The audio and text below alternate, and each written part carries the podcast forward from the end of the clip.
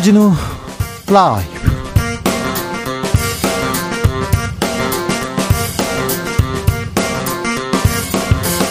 2022년 11월 3일 목요일입니다. 1분 1초까지 밝히겠다. 더불어민주당이 이태원 참사와 관련해서 국정조사를 요구했습니다. 정의당도 찬성 입장입니다. 국민의힘은 진상 규명이 먼저라는 입장인데요. 국민의힘 입장 김종혁 비대위원에게 들어봅니다.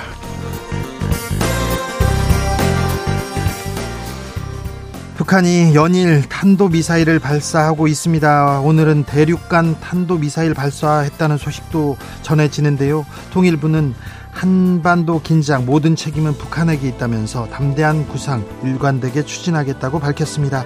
북의 유례 없는 도발 이유는 뭘까요? 지금은 글로벌 시대에서 들어봅니다.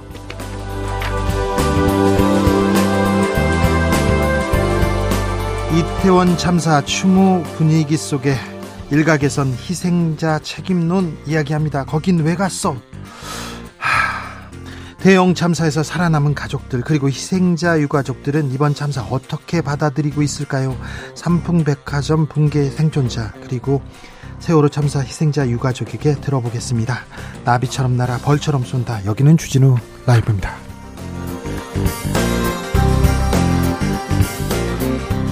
오늘도 자중차에 겸손하고 진정성 있게 여러분과 함께 하겠습니다. 이태원 참사 오늘로 엿새째 맞고 있습니다. 시린 마음만큼이나 날씨도 쌀쌀해졌어요. 어, 내일은 아침 기온이 0도까지 떨어진다고 합니다. 뭐 얼음이 어는 곳도 있다고 하니까 아, 춥습니다. 그러니까 따뜻하게 입으시고요. 몸도 마음도 추운 이 시기 잘 버티고 견뎌냈으면 합니다. 위로, 위로가 필요할 때입니다. 나를 위로했던 말 한마디 기억하십니까? 내 마음을 녹였던 말 한마디 보내주십시오. 아, 이태원 참사 애도의 마음도 함께 받아보겠습니다. 그러면 저희가 전달해 드리겠습니다. 샵 9730 짧은 문자 50원 긴 문자는 100원이고요. 콩으로 보내시면 무료입니다. 그럼 주진우 라이브 시작하겠습니다.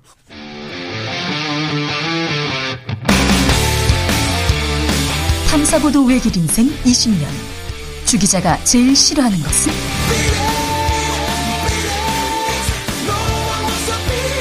이 세상에서 비리와 부리가 사라지는 그날까지. 오늘도 흔들림 없이 주진우 라이브와 함께.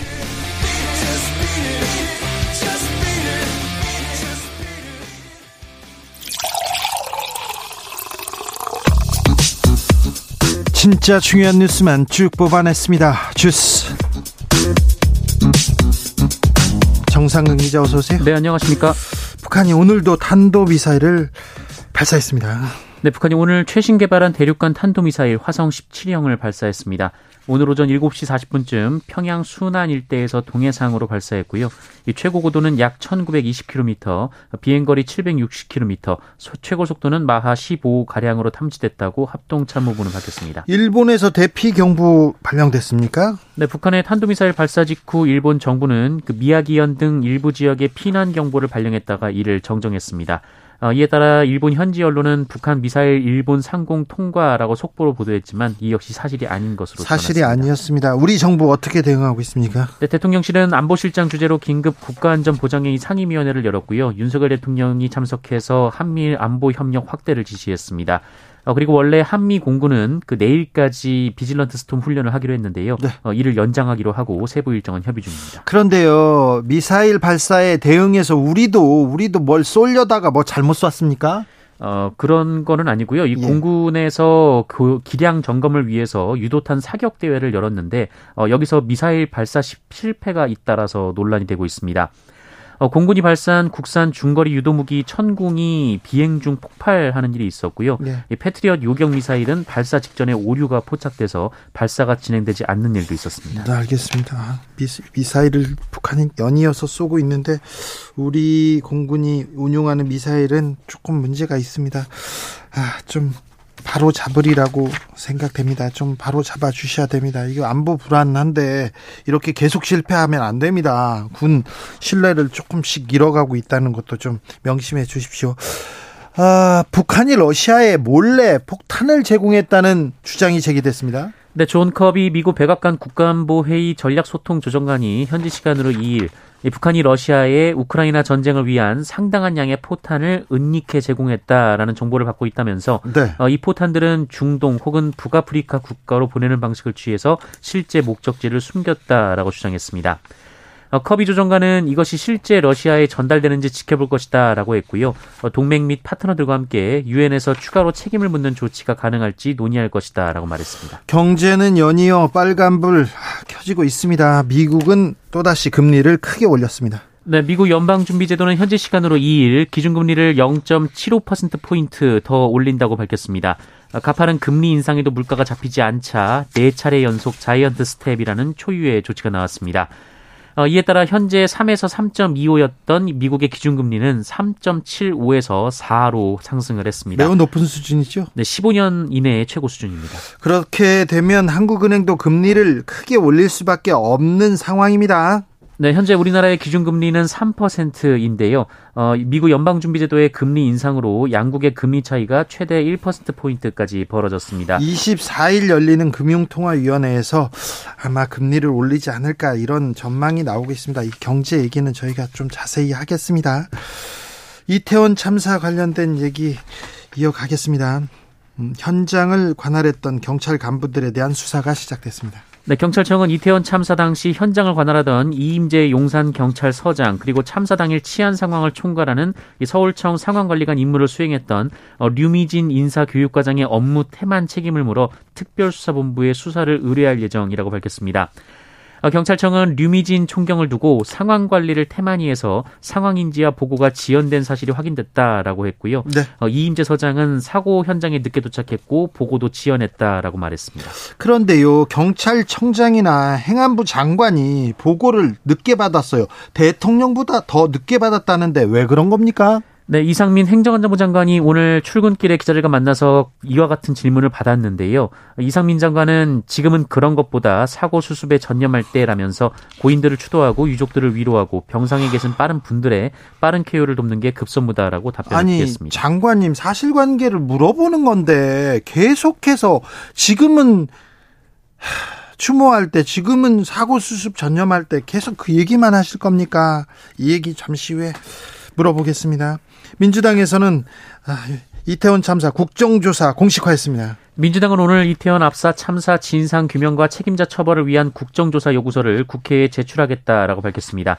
박홍근 원내대표는 이태원 참사는 윤석열 정부의 총체적 무능을 무능으로 인한 인재임이 명백해졌다라면서 참사의 전조를 무시한 채 무대응으로 일관했고 사고 후 발생 체계 보고 체계는 뒤죽박죽이었다라고 비판했습니다. 네, 북한 미사일 문제 그리고 이 이태원 참사 문제는 아, 주진우 라이브에서 자세하게 다루겠습니다. 음, 봉화 광산 매몰 사고는 어떻게 되고 있습니까? 네, 경북 봉화군 광산 매몰 사고 9일째인 오늘 이 고립된 작업자 2명의 생존 신호를 확인하기 위한 시추 작업에는 성공했습니다. 어, 오늘 새벽 5시쯤 천공기 한 대가 목표 지점인 지하 170m 깊이에서 빈 공간을 확인했고요. 어, 오후 오전 7시쯤 다른 천공기도 시추에 성공했습니다. 어, 이후 내시경 장비로 갱도 내부를 탐색하고 있습니다만 아직까지 생존 반응을 확인했다는 소식은 전해지지 않고 있습니다. 아, 무사 귀환을 기도하고 있겠습니다. 제발 좀 무사하게 돌아와 주셨으면 합니다. 가족들의 품으로 말입니다. 아, 경제는 걱정이에요. 사실 정치권이 이 여기에 힘을 써야 되는데 내년 고용 시장 얼어붙을 것으로 보입니다. 취업자 취업자를 구, 찾아보기가 어렵다 이런 뉴스도 봤어요. 네, 내년 취업자 수가 8만 명대 증가에 그칠 것이다라는 한국개발연구원 발표가 있었습니다. 올해 취업자 수가 79만 1000명이었으니까 그 증가폭이 10분의 1 정도로 줄어드는 셈인데요. KDI 어, 측은 내년 경기 둔화 가능성이 상반기에 판단했던 것보다 커졌다라면서 올해 4분기에도 1에서 3분기보다 취업자 수 증가폭이 축소될 것이다라고 전망했습니다. 어, 다만 올해 고용이 이례적으로 호조를 보였기 때문에 이에 따른 기저 효과도 있다라고 하는데요. KDI는 어, 고용 여건 자체가 악화된다라고 보기는 어렵다라고 분석하기도 했습니다. 잠시만요. 올해 고용이 아주 호조였다고요? 이례적으로 네. 호조였습니까? 어, 하지만 내년에는 10분의 1 정도로 증가폭이 줄어든다라고 합니다. 올해 고용이 호조다 이렇게 또 평가하기도 쉽지 않을 텐데요. 아, 지난해에 비해서 올해가 좀 나아진 측면은 있겠지만 그래도 올해도 고용 사정이 사정이 얼어붙었다 할 텐데 내년에는 더 어렵다고요. 아무튼 매우 어려운 시기를 우리는 견뎌내야 할 것 같습니다. 월드컵이 코앞에 다가왔는데 대한민국의 캡틴 손흥민 선수가 크게 다쳤습니다. 네, 카타르 월드컵을 앞두고 국가대표팀 주장이자 에이스 손흥민 선수가 안와골절 수술을 받게 됐습니다. 아, 잉글랜드 프로축구 토트넘은 오늘 홈페이지를 통해 손흥민 선수의 수술 소식을 전했는데요. 아, 토트넘은 수술 뒤 이 손흥민 선수는 구단 의무진과 함께 재활에 들어갈 것이다라고 말했습니다. 앞서 손흥민 선수는 어제 마르세유 팀을 상대로 치른 챔피언스리그 조별리그 최종전에 선발 출전해서 상대 선수와 헤딩을 경합하는 과정에서 부상을 입고 전반 27분 만에 교체된 바 있습니다. 어, 토트넘이 이 손흥민 선수의 재활 기간이 얼마나 필요할지는 밝히지 않았습니다만 이 전문가들은 최소 한 달은 쉬어야 한다라고 보고 있고요. 어, 설령 손흥민 선수가 월드컵에 출전한다고 해도 이 그라운드에서 제 기량을 보일 수 있을지 불투명하다라고 보고 있습니다. 음, 그래도 그라운드에서 볼 수 있을 겁니다. 뛰는 모습을 볼 수 있을 거라고 제가 어, 감히 예상해 봅니다. 제가 축구 저, 전문가까지는 아니어도 축구 기자도 했습니다. 열심히 봤으니까 그거 걱정하지 마시고요. 아, 손흥민 선수가 돌아올 것으로 믿습니다. 아, 코로나 상황 어떻습니까? 네, 오늘 코로나19 신규 확진자 수는 4만 6,896명입니다. 어제보다는 7,800여 명 감소했지만 일주일 전보다는 1만 1,000여 명 늘었습니다. 위중증 환자 수 290명이고요. 사망자는 네. 41명입니다. 주스 정상근 기자와 함께했습니다. 감사합니다. 고맙습니다. 아, 이 말 한마디가 저를 위로해 줬습니다. 나를 위로해 준 말 한마디. 1호 공구님께서 아버지께서 내 경색으로 쓰러지시고요. 한쪽 편마비가 오셨는데 삐뚤 빼뚤한 글씨로 적어 주셨어요. 아들아, 넌 잘할 거라 믿는다. 아빠가 이렇게 쪽지 하나에 펑펑 울었습니다. 아, 네. 542 5145님께서는요, 지갑을 잃어버렸습니다. 현금과 각종 카드, 신분증 들어있었는데, 속상해 하는데 아내가, 괜찮아, 나만 잃어버리지 마. 이렇게 해서 펑펑 울어버렸습니다. 다 펑펑 울었네요, 한마디에. 5356님, 울고 싶을 땐 그냥 울어도 돼. 저는 이 말이 너무 위로가 되는 말이었어요. 울고 싶을 때는 그냥 울어도 돼. 예. 0147님, 그 어떤 말이라도 진정, 진심이 들어있다면 따뜻한 말 한마디가 되겠지요. 지금 정부와 관계자들 사과가 느낌 없는 것이 진심이 느껴지지 않기 때문 아닐까요? 이런 얘기도 합니다. 아, 8000번께서는요, 시간은 모든 걸 해결해 준다지만 아픔은 영영 지워지지 않는데 어쩜 좋습니까? 젊은 청춘들 아까운 마음 삼가 고인의 명복을 빕니다. 주진우 라이브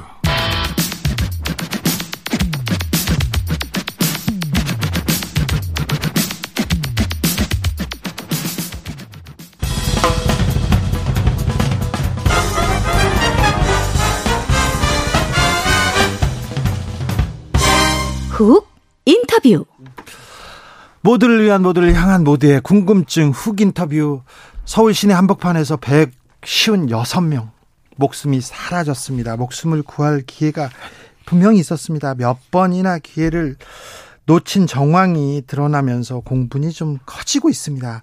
심지어 경찰 수뇌부는 첫 신고 접수된 지 5시간 지나고서야 보고를 받았다는데 무엇이 어디서부터 잘못된 것일까요? 이태원 참사 국민의힘은 어떻게 보고 있는지 그 입장과 고민 들어봅니다. 김종혁 비대위원 모셨습니다. 어서 오십시오. 네, 안녕하세요. 네. 아, 국민의힘에서는 이 상황 어찌 보고 계십니까? 뭐가 잘못됐다고 보시는지요? 아, 뭐 어떤 이 생때 같은 우리 젊은이들의 죽음 앞에서 집권 여당 뭐 국민의 한 사람으로서 또 네. 집권 여당의 일원으로서 정말 참담한 심정을 금할 길이 없고요. 이게 이번 사태를 통해서 우리 사회의 안전 불감증, 우리 안전을 대비하는 우리의 어떤 그 공적 시스템의 문제점들 이런 것들이 일제히 다 노출됐다고 생각을 합니다. 우리가 어 10여 년 전에 세월호가 터졌을 때 2014년 세월호 터졌을 때 이제 다시는 이런 일 벌어지지 않도록 하자라고 얘기하면서 안전 대책 모든 것들을 한번 정비해 보자 이렇게 얘기를 하지 않았었습니까? 네네. 하지만 이번 사태를 보면 여전히 우리 안에 세월호가 있고 네. 그리고 우리 제도나 시스템 이런 것들도 이 안전 문제에 대해서 완전히 무방비 상태였다 이런 것들이 드러난 것 같아요. 네. 그래서 어, 정말 우리 이 젊은이들의 죽음을 이 의미 없게 하지 않으려면 이번 기회에 정말로 처음부터 끝까지 무엇이 문제였는지 저희가 검토를 해보고 네. 거기에 대한 어떤 개선 대책 이런 것들을 마련해야 할 거라고 생각을 합니다. 네. 아, 이태원에 많은 인파가 몰렸어요. 그런데 용산 서장은 그때 음, 대통령실 앞에서 집회 경비를 하고 있었다 이런 얘기가 나왔습니다. 아, 인파 이 관리를 했었어야 되는데 부족했다 이런 지적도 나옵니다. 그렇죠. 저는 이제 뭐 용산 서장이 왜 그러면 그 경 시위하는 데 가서 지휘하고 있었냐는 것을 비난하기는 어렵다고 생각을 해요. 네. 왜냐면 저도 경찰 기자를 오래 했거든요. 네. 그래서 시경캡 뭐 경찰 기자들의 팀장도 했었는데 네. 대개 시위대는 자칫하면 이제 과격해지기도 쉽고 그 폭력적이 될 수도 있기 때문에 네. 어떤 시위되든지 시위가 벌어지면 이제 경찰 병력이 투여, 투여가 되고 그다음에 거기서 이제 서장이 지휘를 하게 되는데 사실 이태원은 축제였잖아요. 네. 할로윈 네. 축제였고 그것이 무슨 폭력적으로 변할 가능성은 거의 없었던 것이고 네. 문제는 거기에 대한 대비를 사전에 대비를 경찰뿐만이 아니라 지자체도 그렇고 그렇죠. 제대로 하지 못했다는 거. 네. 그래서 어, 예상을 잘 못했다는 거. 그런 부분들이 더 문제가 되겠죠. 그렇죠. 이건 뭐 스포츠 이벤트나 뭐 행사, 축제 이런 부분은 시위라고 볼 수는 없어서 혼잡 경비라고 이렇게 해서 관계기관들이 모여서 어찌어찌 대비하자 이런 회의가 있지 않습니까? 보통. 그렇습니다. 근데 이 부분이 좀 부족했던 것 같아요. 저도 거기에 동의를 합니다. 네. 특히 이제 용산구청 같은 경우는 뭐 구청장이 참가하지 않고 네. 그 실무자가 참가해서 안전대책보다는 쓰레기 부분 이런 것들을 어떻게 할 것인가 예. 이런 논의를 했다고 하지요. 예. 근데 또 지금 이제 보도 나오는 거 보면 그또그 그 지역에 있는 상가 주 상가분들 상가 주인들께서도 네. 경찰이 이렇게 경찰차 같은 것들이 눈에 띄게 그 드러나지 않도록 해달라. 예. 왜냐하면 그 축제 분위기가 망치면 안 되니까요. 근데 사실 그 상가에 있는 분들 입장도 이해가 되는 게 코로나로 인해서 몇 년 동안 거의 개점 휴업 상태이고 폐업하는 곳이 너무 많지 않았습니까? 네. 아, 그러니까 이제 이번 기회에 그런 것들을 좀 어, 축제 분위기를 살려서 그, 그, 그 어떤 경제 같은 걸 활성화 시켜 보자라는 그런 의도가 있으셨을 거예요. 하지만 네. 그것이 무엇이든 간에 경찰이나 지자체는 만약에 많은 사람들이 온다면 거기에 대해서 충분한 어떤 대비책을 세웠어야 하는 게 맞다고 생각을 하고요. 네. 어, 약간의 문제는 이번에 이, 저, 모임 이 주최하는 쪽이 없었잖아요. 네. 축제이기 때문에. 네. 그러니까 경찰은 이제 처음에는 우리가 주최 예를 들면 주체가 없는 행사에 경찰이 함부로 개입하는 것들 자체는 문제가 있을 수 있다라는 뭐 그게 변명인지 설명인지 뭐 이런 부분을 했었잖아요. 예. 그런 부분은 조금 이해가 되는 부분도 있어요. 왜냐하면 일본도 마찬가지였었으니까요. 네. 일본도 2001년에 어, 그그 11명인가가 축제에서 깔려 죽는 그런 그 사망하는 사고가 있고 나서야 몇 년 뒤에 이제 법을 개정하고 조례를 만들어서 이번에 있었던 어 시부야 축제처럼 경찰이 이제 통제를 했던 거거든요. 근데 대응 부분에 있어서는 분명히 문제가 많았어요. 대응으로 넘어가 보죠. 네. 대응으로 넘어 일단 아 6시 34분 최초 신고라고 하는데 최초 신고 그 이전에도 압사를 언급한 신고가 있었습니다. 여러 맞아요. 번의 신고가 있었는데 신고를 제대로 하, 묵살했다고까지 얘기 나옵니다. 신고를 받고 출동해서 이 상황을 좀 파악했어야 되는데 상황 파악, 보고 체계, 지휘 체계 조금 이 부분은 좀 문제가 큽니다. 저도 그렇게 생각을 합니다. 네. 저도 그렇게 생각을 하는 게 일단 우리 기자잖아요. 네. 우리 기자면 예를 들면 내가 어떤 현, 나 현장에 갔더니 예를 들면 큰 뭐 비행기가 추락을 하든지 아니면 큰 사고가 나든지 화재가 나면 야 나는 정치부 기자니까 이런 거 난 신경 안 써. 이렇게 할 수 없잖아요. 없지요. 없지요. 누구든지 기자라면 현장을 보면 회사에다 연락을 하고 사람을 보내달라고 그러고 이거 빨리 대책을 세워야 된다 이렇게 얘기할 거 아닙니까? 네. 근데 그때 당시에는 137명의 경찰관이 현장에 배치돼 있었잖아요. 예. 물론 이제 마약 단속을 주로 하는 아마 이제 축제 현장이니까 요새 이제 마약이 하도 젊은이들 사이에서 문제가 되니까 뭐 거기서 또 무슨 그런 마약을 쓰는 게 아니, 아니냐 해서 그런 마약 단속반들이 많이 깔려 있었고 그리고 또 정복을 입은 경찰관들은 가능하면 이 축제 분위기를 뭐 흐리지 않기 위해서 좀 안 보이는 쪽에 있었던 것 같기는 한데 그럼에도 불구하고 이렇게 어떤 상황에서 이게 사고가 날 정도로 사람들이 몰리고 있다 하면 바로 보고를 해서 대응이 나오도록 하는 게 맞았어요. 예. 그리고 신고가 계속 주민들이 들어왔기 때문에 그, 그 부분에 대해서도 위에다가 보고를 해서 여기에 대한 대책을 세우는 게 맞았다고 생각을 합니다. 그런 것들이 제대로 작동하지 않은 거죠. 네. 아, 파견된 경찰 137명 중에 정복 경찰은 58명에 불과했습니다.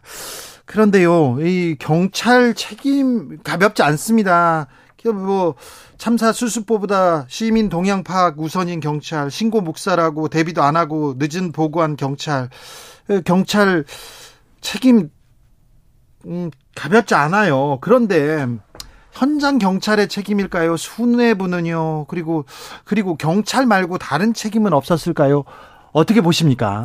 이거는 그 기본적으로 지금 드러나는 부분이 있고 네. 그다음에 나중에 이제 더 확인되는 부분이 있을 거라고 생각을 합니다. 네. 지금 당장 드러나는 부분은 현장의 부분들이 드러나고 있잖아요. 예. 를 들면 왜 파, 이 신고가 그렇게 들어왔는데 제대로 대응을 하지 않았느냐. 예. 그리고 예를 들면 112 담당 이제 두, 두 분이 이제 직위해제가 됐잖아요. 하나는 용산 서장이고 하는 1, 2 상황을 총괄하는 서울청. 서울청의 담당자인데 네. 과연 1, 2 상황 총괄자 이분은 총경이란 말이에요. 네. 경찰 대생인 걸로 아는데 그럼 이분이 그 적어도 그날 서울 시내에서는 저녁에서 시위가 벌어지고 있었고 네. 그리고 이태원에서는 수많은 사람들이 모이는 축제가 열리고 있었기 때문에 경찰 112 시스템은 총 비상 상태에 돌입해 있어야 한단 말이에요. 예. 그런데 지금까지 그게 공개되지는 않지만 이분이 직위 해제 바로 당하는 걸로 봐서는 이분이 과연 그때 당시에 그 담당자로서 그112 상황 체크를 제대로 한 거냐. 네. 그리고 이런 상황을 즉각 즉각 보, 보, 그 위에다가 상부에다 보고를 해서 서울청장이라든가 경찰청장한테 보고를 해서 대응책이 나오도록 그런 조치를 했느냐. 이런 부분들이 미흡한 게 아니냐. 네. 그래서 지금 바로 지휘해제가 된 게 아니냐 이런 생각이 들어요. 예, 용. 그 이런 부분들은 이제 현장에 대한 얘기고 네. 나중에 이제 이 사태가 수습되고 나면 분명히 무슨 뭐 야당에서 국정조사도 하고 하자고 하고 있지 않습니까? 네. 여러 가지 조사가 나올 것이고 거기에서 더 많은 책임을 져야 될 사람이 누구냐. 네. 뭐 이런 부분들이 가려지겠죠. 물론 정무적인 책임을 포함해서요. 네. 용산 서장 뭐 현장에서는 지금 꼬리 자르기라는 비판이 있는데 더 이제 계속 수사가 진행되면서 책임을 묻겠죠. 그런데 추모는 하되 추궁은 말하라. 지금 애도 기간이니까 지금 지금은 아, 다른 얘기를 할 때가 아니다. 이런 얘기도 계속 나오는데 이 부분은 어떻게 보시는지요? 그게 처음에 정진석 비대위원장이 회의를 하면서 네. 아, 지금은 추궁의 시간이 아니라 추모의 시간이 아닙니까? 이렇게 네. 얘기를 했었어요. 네. 그런데 그것은 대비 부분들에 대한 것들은 여러 가지 뭐 못한 부분들이 있고 대응의 부분에 있어서 그래도 최선을 했던 게 다 했던 게 아니냐라고 이 혼란스러운 상황에서 그렇게 판단을 했던 거거든요. 예. 그런데 112 신고에 대한 얘기가 들어오면서 네. 이 상황이 좀 바뀌었어요. 예. 아 이거는 명백하게 아 예를 들면 경찰관한테 112 신고를 안 했는데 출동을 안 하든가 네. 아니면 출동을 해서 제대로 대응을 안 하면 그건 너무나 명백한 문제잖아요. 네. 그러기 때문에 그런 것들이 밝혀진 다음에는 아 이거는 여기에 대해서는 분명히 비록 추모 기간이라 할지라도 잘못된 부분들은 가려야겠다라고 이제 분위기가 좀 바뀌게 된 거죠. 네. 아무튼 기동대를 보내달라고 현장 파출소 근무하는 경찰은 얘기했고 답이 없었다고 얘기하는데 또 기동대에서는 또 다른 얘기를 하고 있습니다. 어, 상인들이 경찰 많이 오지 말라고 했다고 얘기하는데 또 상인들은 또 다른 얘기 있습니다. 그렇죠. 사실관계는 이제 밝혀질 것으로 보이는데요. 조금 지켜보시죠. 그런데 너무 안타깝습니다. 경찰 문제뿐만 아니라 이상민 행안부 장관은 국민의 안전을 책임져야 되는 주무장관인데 그렇습니다. 초기에 얘기는 굉장히 국민들을 실망하게 만들었습니다. 그렇습니다. 뭐 그, 거기에 대해서는 이견이 있을 수 없고요. 예. 사실 이제 조금의 변론을 해준다면, 네. 만 이분은 이제 뭐 판사 출신인데 아마 그렇게 얘기한 것은 밑에서 보고를 받았지 않았겠습니까? 예. 야, 이 사태 어떻게 터졌는데 기자들한테 뭐라고 답변을 해야 될까? 라면 네. 이제 밑에서 보고를 했을 텐데 아 저희는 뭐 40% 정도 병력을 더 늘렸고요. 예년에 비해서 별로 그렇게 큰 차이가 없는 것이고요. 이렇게 보고를 받았을 거라고 생각을 해요. 네. 근데 만약에 노련한 정치인 같으면 야, 이 사람들아, 지금 국민 앞에서 이런 사고가 터졌는데 이런 식의 얘기하는 게 말이 돼? 라고 아마 부하들을 질책을 했을 거예요. 그렇죠. 그러면서 네. 그, 죄송합니다부터 시작을 했을 텐데 이분은 그런 부분들에 있어서 정무적 판단을 매우 잘못했고 네. 그 다음에 국민들의 어떤 정서와 어긋나는 그런 말씀을 하신 거죠. 네. 오늘 그 장관께서 출근하다가 여러 질문이 있는데 그걸 얘기할 때가 아니라 진상 조사가 먼저다 이렇게 얘기했어요. 뭐 그렇게 얘기할 수 있습니다. 행안부 장관은 그런데 아, 윤 대통령 나흘째 이태원 참사 분향소를 찾았습니다. 주무부처 이성, 이상민 장관이 아, 회의 안 가고 조문에 동행했어요. 이건 뭐 언론에서 비판할 만한 대목이라고 보는데요. 아니 저는 어 그게 이제 대통령이 나흘 연속 가시는 거 아주 네. 잘하고 있다고 생각을 합니다. 네네네. 네. 네, 그리고 또 하나는 이제 그 이상민 장관도 네. 그 어떻게 보면 이제 주무 장관으로서 주무 가장 큰. 예, 책임이 있는 분이니까 예. 그런 어떤 국민들에 대한 죄송함의 표현 이런 것들을 어, 보여주기 위해서 가신 게 아닌가 그냥 그렇게 생각하고 있습니다. 알겠습니다. 아, 사고라고 불러야 됩니까? 참사라고 불러야 됩니까? 희생자라고 불러야 됩니까? 피해자라고 불러야 됩니까? 사망자라고 불러야 이런 용어 때문에 그리고 근조 근조 이렇게 리본을 그냥 근조 글씨가 달린 쪽으로 달아라 반대로 달아라 이런 얘기가 예전에 없던 논란이 되는 것은 어떻게 보고 계신지요? 별 의미 없는 논란이라고 생각합니다. 그리고 쓸데없이 그런 얘기를 해서 논란을 만들 필요도 없는 거고요. 그렇죠. 아, 참사라는 것은 참혹한 사고란 뜻이고 네. 뭐 비참한 어, 사고라는 얘기니까 일이 벌어졌다는 거니까 참사라고 부른들 어떻고 뭐 사고라고 왜냐하면 근데 행정 행정부에서 얘기를 하는 것은 네. 공식적인 용어가 사고고 사망자이기 때문에 네. 그렇게 우리 그 공식적인 표현은 그렇게 했다라고 해명을 하고 있는데요. 네. 저는 뭐 사실 추도는 추도하는 사람들의 마음 속에 있는 것이기 때문에 그분들의 마음 속에서 그 참사라고 부르고 뭐 희생자라고 부른들 그게 무슨 문제가 되겠습니까? 대통령도 참사라고 불렀는데요. 그렇죠. 애도 뭐 애도하라 그렇게 뭐 명령처럼 내리지 않아도 정부가 강제하지 않아도 충분히 아파하고 애통해 하고 있어요. 이런 단어로 어떻게 방식을 이렇게 강요하는 그럼요. 것은 뭐 맞습니다. 네, 옳지 않은 것 같습니다. 아, 이렇게 큰 일이 벌어졌습니다. 너무 많은 목숨을 잃었는데 이거 대통령이 사과해야 되는 일이죠. 저는 그 부분에 대해서는 예. 뭐 정무적 판단을 그러니까 국민들에 대해서 네. 나름대로 말씀을 하실 거라고 봅니다. 어떤 형식이 될지는 모르겠습니다만 네. 지금 당장은 지금 이렇게 그 애도 기간이 끝나고 예. 그다음에 정리가 좀 돼서 전체의 그림이 그러니까 우리가 뭐 그 먼지가 가라앉고 전체의 그림이 드러나야지 우리가 사태의 실상을 알 수 있다 이렇게 얘기하지 않습니까? 네. 그런 부분들이 어 겨- 모든 것들이 이제 확연히 모습이 드러나고 나면 거- 대통령으로서 거기에 필요한 조치를 하실 거라고 생각합니다. 그래요. 지금은 아니 지금이 때가 아닌가요? 지금은 별 의- 저는 저 개인적인 생각은 그래요. 일단 네. 애도 기간이 끝나고 난 다음에 네. 그 다음에 기본적인 어떤 사실관계 같은 것들이 확인하고 된- 되고 난 다음에 네. 예를 들면 뭐 정무적으로 책임을 질 사람을 네. 지게 한다면 네. 그런 과정에서 뭐 말씀이 있으면 있지 않- 않을까 네. 그렇게 예상을 합니다만 네. 그건, 그건 저희 개인적인 예상에 불과합니다. 대통령이나 뭐 주변에서 정무적으로 판단을 하겠죠. 애도 기간 지나고 필요한 조치를 하고 나서 사과를 할 거- 음, 사과를 하든 뭐 어떤 조치를 취할 것으로 보입니다. 아, 자, 민주당에서는 어 행안부 장관 그리고 경찰청장 파면을 요구하고 있습니다. 이, 이 부분은 어떻게 보시는지요? 그러니까 아까 말씀드린 대로 그 지금 이제 이 사건 아, 이- 이미 경찰청장 같은 경우는 본인이 어뭐 책임을 지겠다라는 얘기를 하지 않았었습니까? 예. 그래서 사건이 뭐이이 이 부분에 대해서 무엇이 문제였는지가 규명되고 나면 네. 거기에 따른 여러 가지 후속 조치가 있지 않을까 싶습니다. 민주당은 국정조사를 하겠다는 네. 입장입니다. 정의당도 찬성한 입장을 보냈는데 국민의힘은 어떻습니까?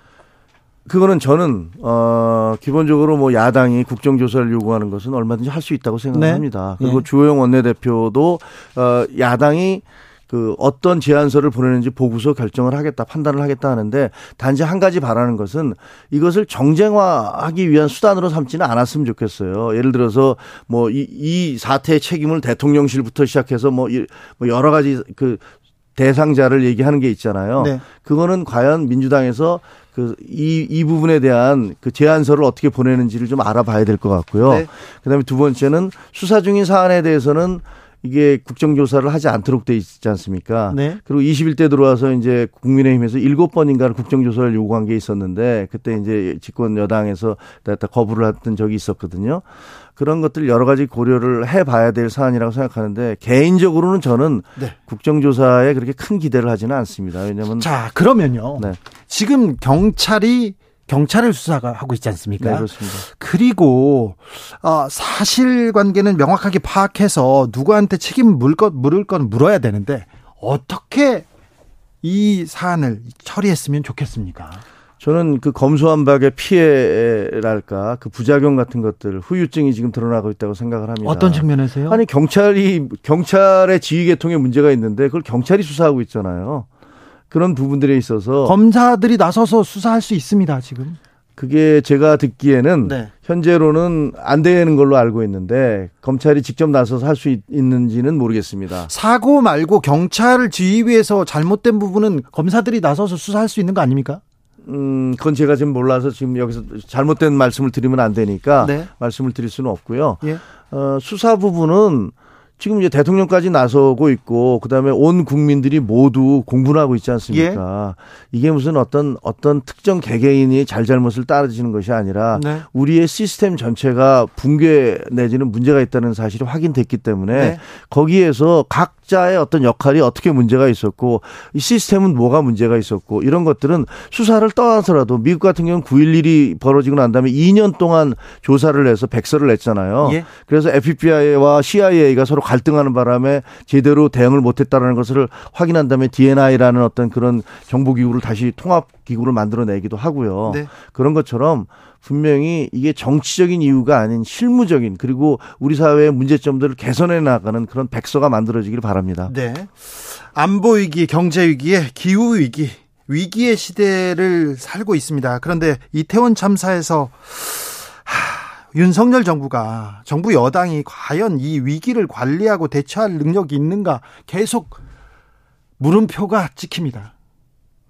글쎄요. 그거는 저는 적어도 이 사건이 터지고 난 다음에 대통령실의 대응이 네. 과거 세월호와 대응과는 완전히 달랐다 이렇게 생각을 합니다. 그리고 지금 현재 대, 처리해 나간 일 처리해 나가는 과정에 있어서도 또 다르다고 생각을 하고요. 네. 사실 이 이태원에 벌어진 이 비극을 이것을 어떤 한 사람이나 한 조직이나 한 정권에다가 책임을 묻기는 어려울 거라고 생각을 네. 합니다. 계속돼 왔던 관행의 문제. 아까 제가 예. 세월호 말씀도 드렸지만 네. 우리 안에 세월호, 우리 안에 세월호는 없었나라는 그런 반성을 하게 되고요. 예. 그건 언론도 마찬가지지 않습니까? 네. 언론도 수없이 많이 보도를 하면서도 안전 문제에 대해서 보도를 안 했단 말이에요. 네. 그거는 어떻게 보면 많이들 오라고 여기 굉장히 안전하다고 이런 식의 보도를 하면서 실질적으로 이게 큰일 날 것 같습니다라는 보도는 안 하셨어요. 그렇다면 이것이 네. 과연 우리가 누구한테 손가락질하면서 이거를 정 정치화해서 네가 나빠, 네가 나빠 이렇게 희생양을 찾는 일들만을 해야 되느냐? 네. 아니면 정말로 어, 그 우리 진짜 그 생때 같은 우리 젊은이들의 죽음을 그 애도하고 위로하면서 과연 우리가 어떻게 시스템을 바꿔나가야 될 것인가에 대해서 고민해야 되느냐. 네. 이거 이것이 더 중요하다고 생각합니다. 알겠습니다. 그래도 국가가 무한 책임을 져야죠. 아, 물론이죠. 네. 여기까지 들을까요? 네. 네. 국민의힘 김종혁 비대위원이었습니다. 교통정보센터 다녀오겠습니다. 이현 씨.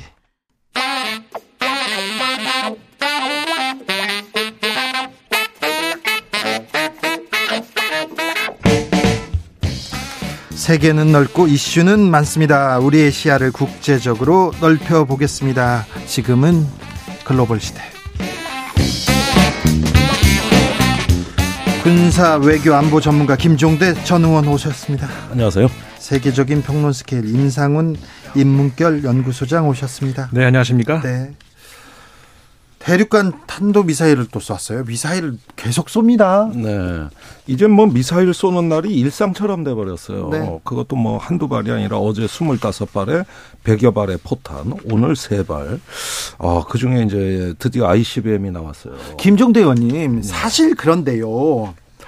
세월호 참사 때요. 세월호 예. 참사 때 북에서 네. 위로 조전이 왔던 거가 위로 조전 통지문이 왔었어요. 예, 맞습니다. 대구 지하철 화재 참사 때도 조선 적십자 명의로 이렇게 위로에 또 글이 왔었는데요. 네.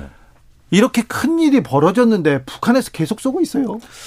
그 대구 지하철 참사나 세월호 때는 한미연합훈련이 없었습니다. 한미연합훈련. 그런데 일단은 북한이 이번에 240대가 동원된 한미연합 그 공중훈련에 대해서 실존적 위협을 지금 느끼고 있는 것 같아요. 굉장히 격하게 반발하는 네네. 것뿐만이 아니라 열리기 전부터 계속했죠. 예, 그런데 거기에 동원된 무기에 이제 F-35 스텔스 전투기라든가 비록 스텔스기는 아니지만은 F-15 같이 그 고성능 전투기들이 이제 대거 동원된 이렇게 큰 공중 훈련은 제가 본 적이 없어요. 아 그래요? 전 세계에 이렇게 크게 뭐 200대가 한꺼번에 뜨고 아니 우리나라에서만도 유례 없는 게 아니라 전 세계적으로 아니, 세계적으로 이렇게 큰 훈련이 이렇게 많은 전투기가 동원이 되는 그래요? 이런 훈련이 또 있나 싶을 31일부터죠. 예. 31일부터면 4일까지. 그런데 또 연장됐다. 또 연장됐죠. 예. 이게 이태원 참사 애도 기간 중에 지금 훈련을 하는 거네요. 그러니까 이 점에 대해서 애도 기간이라는 거를 자꾸 이 저기 미사일 사태에 대입하는 거는 좀 적절치 않다고 보는 것이 음. 지금은 우선은 그 한미 연합 훈련과 북한의 미사일 발사라는 강대강이 대치하고 네. 있는 양상입니다. 네. 그렇다면 여기에서 어떤 전략적인 어떤 그 균형이 어떻게 이루어지는가의 문제인데 사실은 저는 북한에서 애도를 하는 게 맞다고 봅니다. 네. 또 마땅히 이건 우리가 할 수 있는 말이에요. 그렇지만은 네. 어떻게 그래 이래 참사가 일어났는데 그런 어떤 그 미사일 도발을 하냐 이거는 우리가 할 수 있는 말이라 하더라도 그다지 의미 부여할 수가 없다. 사실은 지금 연합훈련이 이렇게 대규모로 돼 있고 미국의 핵잠수함이 와 있습니다. 이런 상황이 북한으로서는 비상사태라고 보는 건데 네. 예, 이런 부분들을 빼버리고 그 이태원 할로윈 축제에 네. 참사하고 이번에 북한의 미사일 발사하고 여기에 연결시켜 비교하는 건 이건 조금 언어적으로 안 맞는 문법이라고. 아, 한미 연합 훈련을 대규모로 하고 있기 때문에 미사일 발사는 이렇게 이어지는 예, 강대강 서 강대강으로 네. 봐야 되는 거죠. 이태원 참사는 좀 접어두고요. 아무튼 NLL을 넘어서 탄도 미사일이 넘어온 것도 최초고요. 아 이것도 굉장히 의미가 있는데 제가 보기에 그 속초 앞바다의 그 53km 지점입니다. 여기는 항상 어선이 밀집된 곳입니다. 53km 보일 거 아니에요? 보여요. 밤에 그 오징어 잡이 배 다 보이지 않습니까? 네. 그리고 그 여객선이라든가 어떤 민간 선박의 운행이 굉장히 그 붐비는 곳이거든요. 여기에다가 미사일을 발사했다. 그리고 이게 뭐 실수로 발사한 것도 아니고 북한 미사일의 신뢰성이 높다고 저번에 주진우 네. 평, 저 진행자가 저한테 질문하시지 않았습니까? 네네. 네. 미국에 나온 보고서인데 이게 뭐 실수로 발사한 것도 아니고 이렇게 되는 것은 뭐냐 하면은 어 북한이 남한에 대해서 매우 구체화되고 그 피부로 느낄 수 있는 실존적 위협을 제기하는 겁니다. 하, 전에 없던 위기 고조입니다. 그 아까 시작을 할 때 뭐 세계적 평론 스타일이라고 소개를 해주셨으니까 네. 기왕 그렇게 소개를 받은 거 제가 한국인이라고 생각하지 않고 저는 네. 이제 이제 전 세계의 그 외신들을 많이 이제 들여다보고 그러다 보면 이제 한국 소식도 등장하고 그렇지 않습니까? 네. 아 그래서 이제 천, 철저하게 이제 객관적인 관점에서만 말씀을 드리겠습니다. 어, 북한이 그 느끼는 한국과 미국의 그 연합 훈련, 군사 훈련은 우리가 생각하는 우리 입장에서 생각하는 것보다 훨씬 더 진, 그러니까 아까 뭐 의원님께서 실존적 위협을 느낀다 이런 표현을 하셨는데 실질적으로 진짜로 그 사람들은 공포를 느끼고 있거든요. 그런 것들이 이제 외신들을 통해서 소개가 되는 이 한반도의 소식들에서도 그대로 전해지고 있고 아, 네. 그렇기 때문에 그러니까 우리가 느끼고 있는 북한은 왜 저러지 그것과 조금 우리 객관적으로 나가서 한번 생각을 해볼 필요도 있는 것 같아요. 네. 그들은 지금 한미 연합 훈련에 대해서 물론 과거부터도 그래 왔습니다. 올해 유난히 그런 건 아닙니다만 오늘 올해의 훈련이 또 굉장히 또 우리가 또 강하게 이제 훈련을 강도를 높이고 있죠. 거기에서 느끼는 북한의 그 어떤 공포 그것들도 객관적으로 조금은 우리가 그쪽으로 생각을 해볼 필요도 있습니다. 아, 알겠습니다. 전 세계에서도 유례 없는 그런 큰 규모의 한미 연합 훈련이라는 거는 또 잘 몰랐습니다. 보도가 안 돼 가지고요.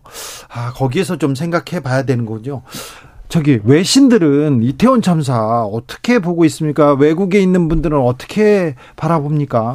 어, 외신들 많이 보도가 많이 나오죠, 당연히. 어, 여러 가지 각도 그리고 그, 물론 좀그 외신들도 좀 조심하는 아직까지는 신중한 그런 것들도 있긴 있어요. 왜냐하면 음. 이것이 이제 한국에서 정치적으로 미치는 우리가 특히 어느 나라보다도 외신의 보도다 그러면은 뭐, 뭐 한쪽에서는 열광을 하고 한쪽에서는 뭐 그러는 경향이 있기 때문에 네. 외신 보도들도 상당히 그 정치적인 민감한 사람들은 한국 관련해서는 좀 어, 신중한 그런 것이 좀 보이긴 해요. 네. 그럼에도 불구하고 어쨌든 이건 그 분명히 인 인재에 가깝다라는 것, 어, 막을 수 있는 사건을 막지 못했다는 것, 여러 가지 연구 결과를 이제 최근의 여론조사, 아, 저희 최근에 그, 어, 그 외신 보도와 무관하게 이렇게 보면은 네. 어, 대체적으로 최, 그 바로 다음 날 인도에서 다리가 붕괴되는 사고도 똑같이 있었지 않습니까? 네. 대체적으로 어.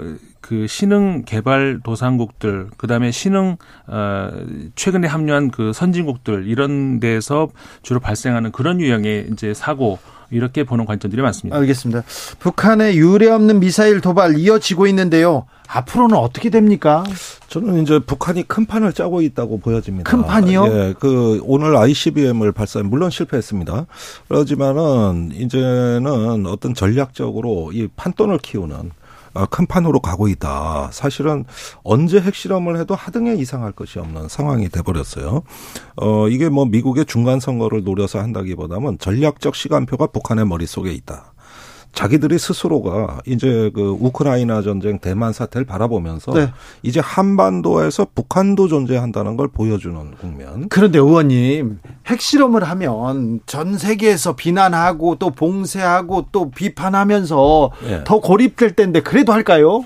아니 유엔 안보리에 뭐 제재 결의안이 지금 통과가 됩니까? 어떻게 보면 지금처럼 아주 뭐 마음 놓고 핵실험한 때가 할 만한 좋은 기회가 또 있었겠습니까? 사실은 그 옛날만 해도 중국 러시아가 다 우리 한국 편을 들어서 예, 하지 말아야 했죠. 있으면은 네. 유엔 네. 제재 결의안이 나오고 네. 독자 미국의 독자 제재법이 또 개정되고 이랬어요. 중국하고 러시아가 뒷문이 다 열려 있단 말이에요. 네. 중국 러시아 뒷문이 다 열려 있고 이러면은 북한이 행동의 자유를 확보했다고 생각하는 겁니다. 자기들이 기회의 창문을 열었다고 보는 거예요. 예. 그 봉쇄와 고립이라고 하지만은 지금처럼 봉쇄와 고립의 효과가 약화된 때가 어디 있습니까? 그런 점에서는 오히려 거꾸로 생각하고 있다.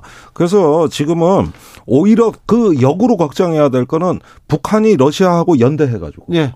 둘이 짬짬이가 돼서 이런 핵실험도 하면서 저기 북한이 무기도 보내고 예, 망을 뚫어버리는 예. 돌파해버리는 오히려 이런 방향으로 가지는 않을까 그게 걱정이죠. 그래서 그래서 윤석열 정부에서는 더 강하게 핵 네. 얘기도 하면서 더 강하게 밀어붙이겠다 얘기하는데요.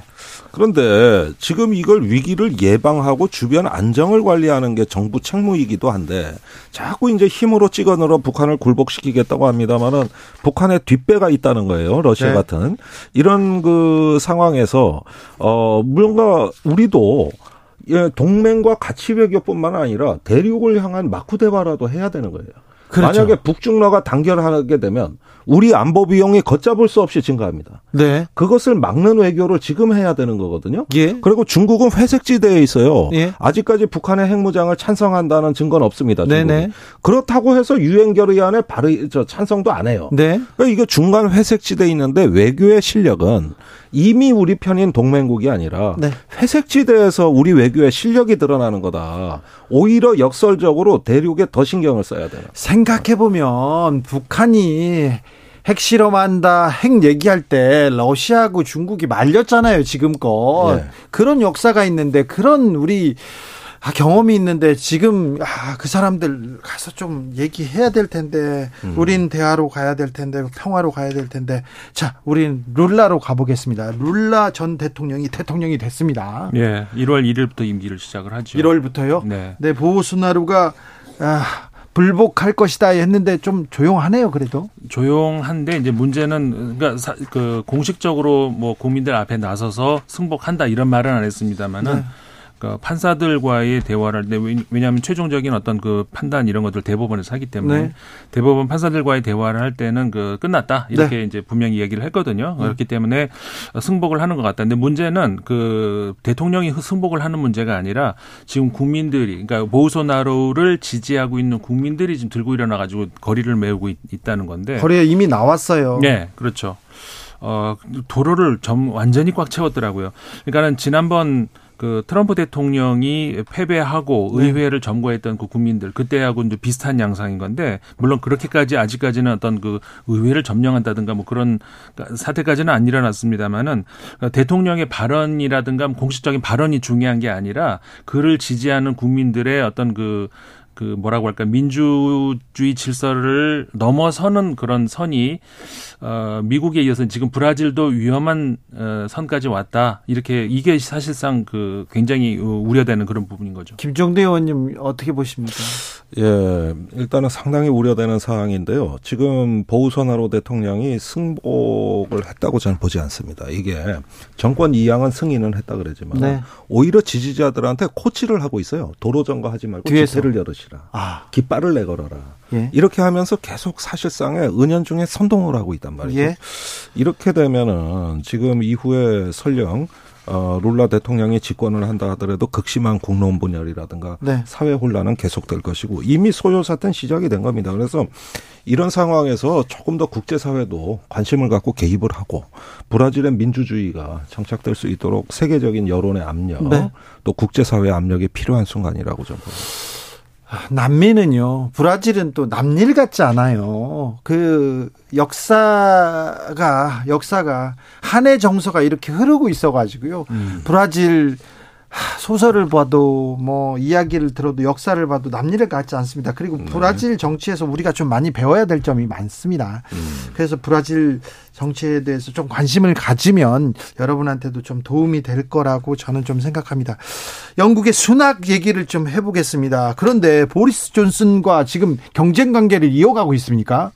어, 좀 민감, 아주, 좀 민감한 관계인 것 같아요. 그러니까요. 아니, 지금 총리가 됐는데도 불구하고요. 어, 그렇지만 기반이 아직까지 확실하다라고는 볼 수가 없는 것이, 예. 어, 존슨 총리가 이제 위기 상황에서 이번에는 내가 이제 포기를 한다라고 그때 이제 그랬습니다 만은, 어, 정치적으로 완전히 포기한 것 같지는 않고요. 어, 순낙 현 총리 같은 경우에 아까 좀 전에 말씀드린 것처럼 어, 정치적으로 기반이 확실하게 어, 보수당을 장악하고 있다라고 볼 수가 없기 때문에 지금 아마 이제 그 콥스 27 그것 때문에 이거 그렇죠. 물어, 보신것 같은데 유엔 기후 변화 협약 당사국 총회에 지금 음. 간다 안 간다 하다가 어, 보리스 존슨이 참석한다니까 맞지 못해서 나중에 또 이제 간다 이렇게 예. 된 거죠. 원래는 참석 의사가 없었다가 네. 그러니까 사실 그 존슨 전 총리가 지난 그 콥스 26에서 주도적으로 이거를 행사를 주도를 하고 이제 그런 역할을 또 하기도 했었거든요. 네. 이제 그런 상황에서 전 그러니까 총리가 이제 참석한다고 하니까 정치적 입지가 불안한 순낙 총리 같은 경우에는 아 이대로 두면 안 되겠다라는 그런 상황으로 이제 간 것 같아요. 네. 특히나 지금 그 현 찰스 3세 국왕 같은 경우도 영국 국왕 국왕이 관심이 많죠. 기후 변화에 관심이 굉장히 많은 네, 네. 국왕입니다. 노력도 많이 했죠. 네, 그래서 사실 이번에도 참석을 하고 싶으셨던 모양이에요. 근데 네. 이제 어, 국왕이 첫 공식 행사로 기후 변화에 때 너무 정치적인 어떤 그 목소리가 어, 그 강조되는 건 아니냐 싶어서 영국에서 이제 가지, 말아달라고 말아달라. 요청했죠. 네, 그렇기 때문에 이제 안 간 것으로 이렇게 되기 때문에 그러니까 이런 상황에서 어, 그 총리가 안 간다라고 하는 것에 대해서 정치적인 부담을 느낀 것 같아요. 아무튼 욕이란 욕은 다 먹고 결국 회의에 참석합니다. 그런데 음. 순학의 미래도 그렇게 밝아 보이진 않습니다. 아, 모르는 게 없는 김종대 의원님. 그래서 어려운 문제를 하나. 네. 닷새 앞으로 다가온 미국 중간 선거. 네. 자, 미국의 민주당이 지금 미 의회 주도권을 쥐고 있는데요. 네. 어떻게 될까요? 예, 일단은 선거 직전까지 바이든 대통령이 특히 인플레 감축법을 통해 지지율을 많이 끌어올렸기 때문에 네. 지금 백중지세다. 네. 그러나 제가 듣는 얘기로는 조금 공화당이 유리하다는 얘기를 듣고 있습니다. 그래서 일단은 상하원에서 이번에 어 대개 왜 하원은 민주당, 상원은 공화당 이렇게, 이렇게 균형되는 경우가 네. 많은데 이번에는 제가 뭐 이런 건 저는 함부로 예측 안 해요. 네네. 그러나 이거 알 수 없는 이거 뚜껑 열어봐야 하는 상황으로 지금 가고 있고요. 지금 그 미국에서 그 거의 뭐 바이든 대통령이 일자리 중산층 재건 또 뭐 자유무역을 거의 포기하는 듯이 이제 중상주의로 회귀 이런 부분들이 과연 유권자한테 어느 정도 호소력이 있을까? 이 점이 이제 관, 어, 저는 관전 포인트라고 봐요. 어, 지금 가장 최근 여론조사를 보면은 하원의 경우 공화당이 살짝 유리한 건 사실입니다. 그런데 2% 3% 포인트 차 정도거든요. 그렇기 때문에 사실상은 이거는 오차 범위 내에 있어요. 네. 그렇기 때문에 이거는 선거 당일날 어느 쪽 지지자가 더 많이 참석하느냐에 달려 있는데 네. 어, 분명한 것은 추세상으로 보자면은 네. 민주당이 불리한 건 사실입니다. 조금씩 공화당 쪽이 올라가고 있다는 건 사실이거든요. 네. 추세로 보자면은 분명 민주당이 불리한 건 분명합니다. 많이 따라와서 민주당이 백중지세 약간 분리 이렇게 여기까지 온 겁니까? 네. 조 바이든 대통령도 참 인기가 없어요. 네, 아마 이렇게 인기 없는 아주 그 순환의 인기를 보내는 대통령이 또 있을까 싶을 정도예요. 네, 뭐 인기 없는 대통령이 있지요. 네, 어느 나라나 있습니다만. 네. 있습니다. 김종대, 임상훈, 임상훈, 김종대 두 분 감사합니다. 감사합니다. 저는 2부에서 2부에서 이태원 참사에 대한 얘기 이어갑니다.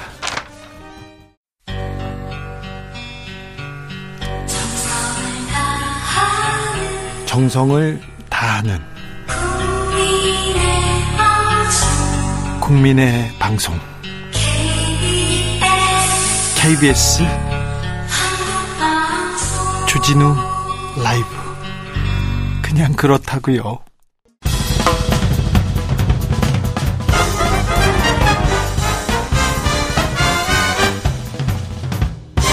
훅 인터뷰.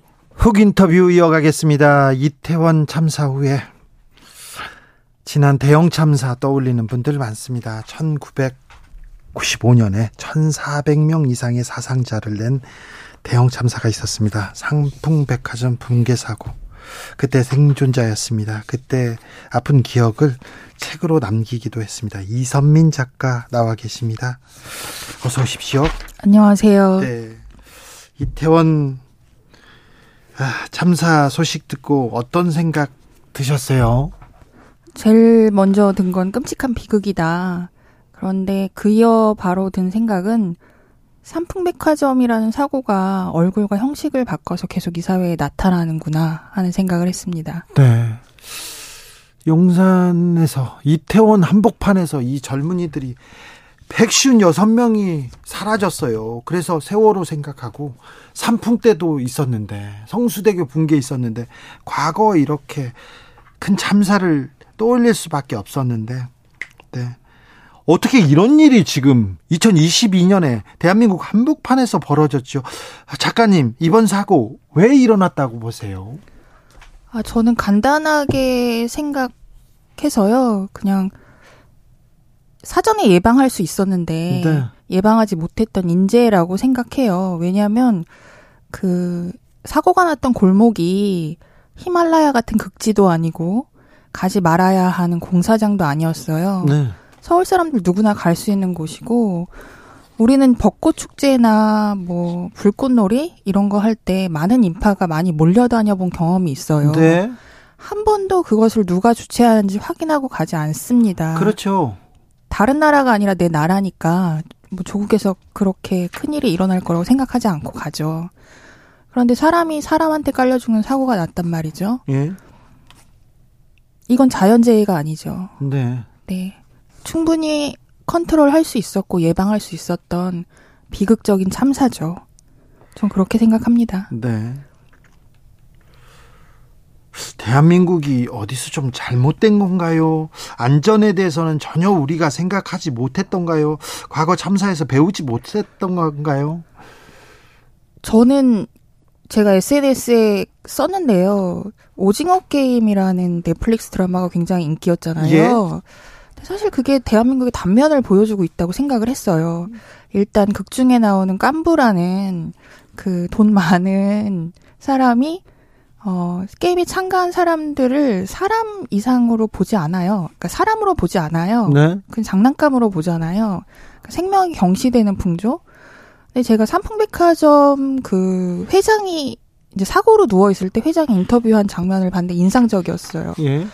사람이 많이 죽었는데 어떻게 생각하십니까? 라고 기자가 물어보니까 이보시오 기자 양반 나는 돈을 잃었소 이렇게 얘기했거든요.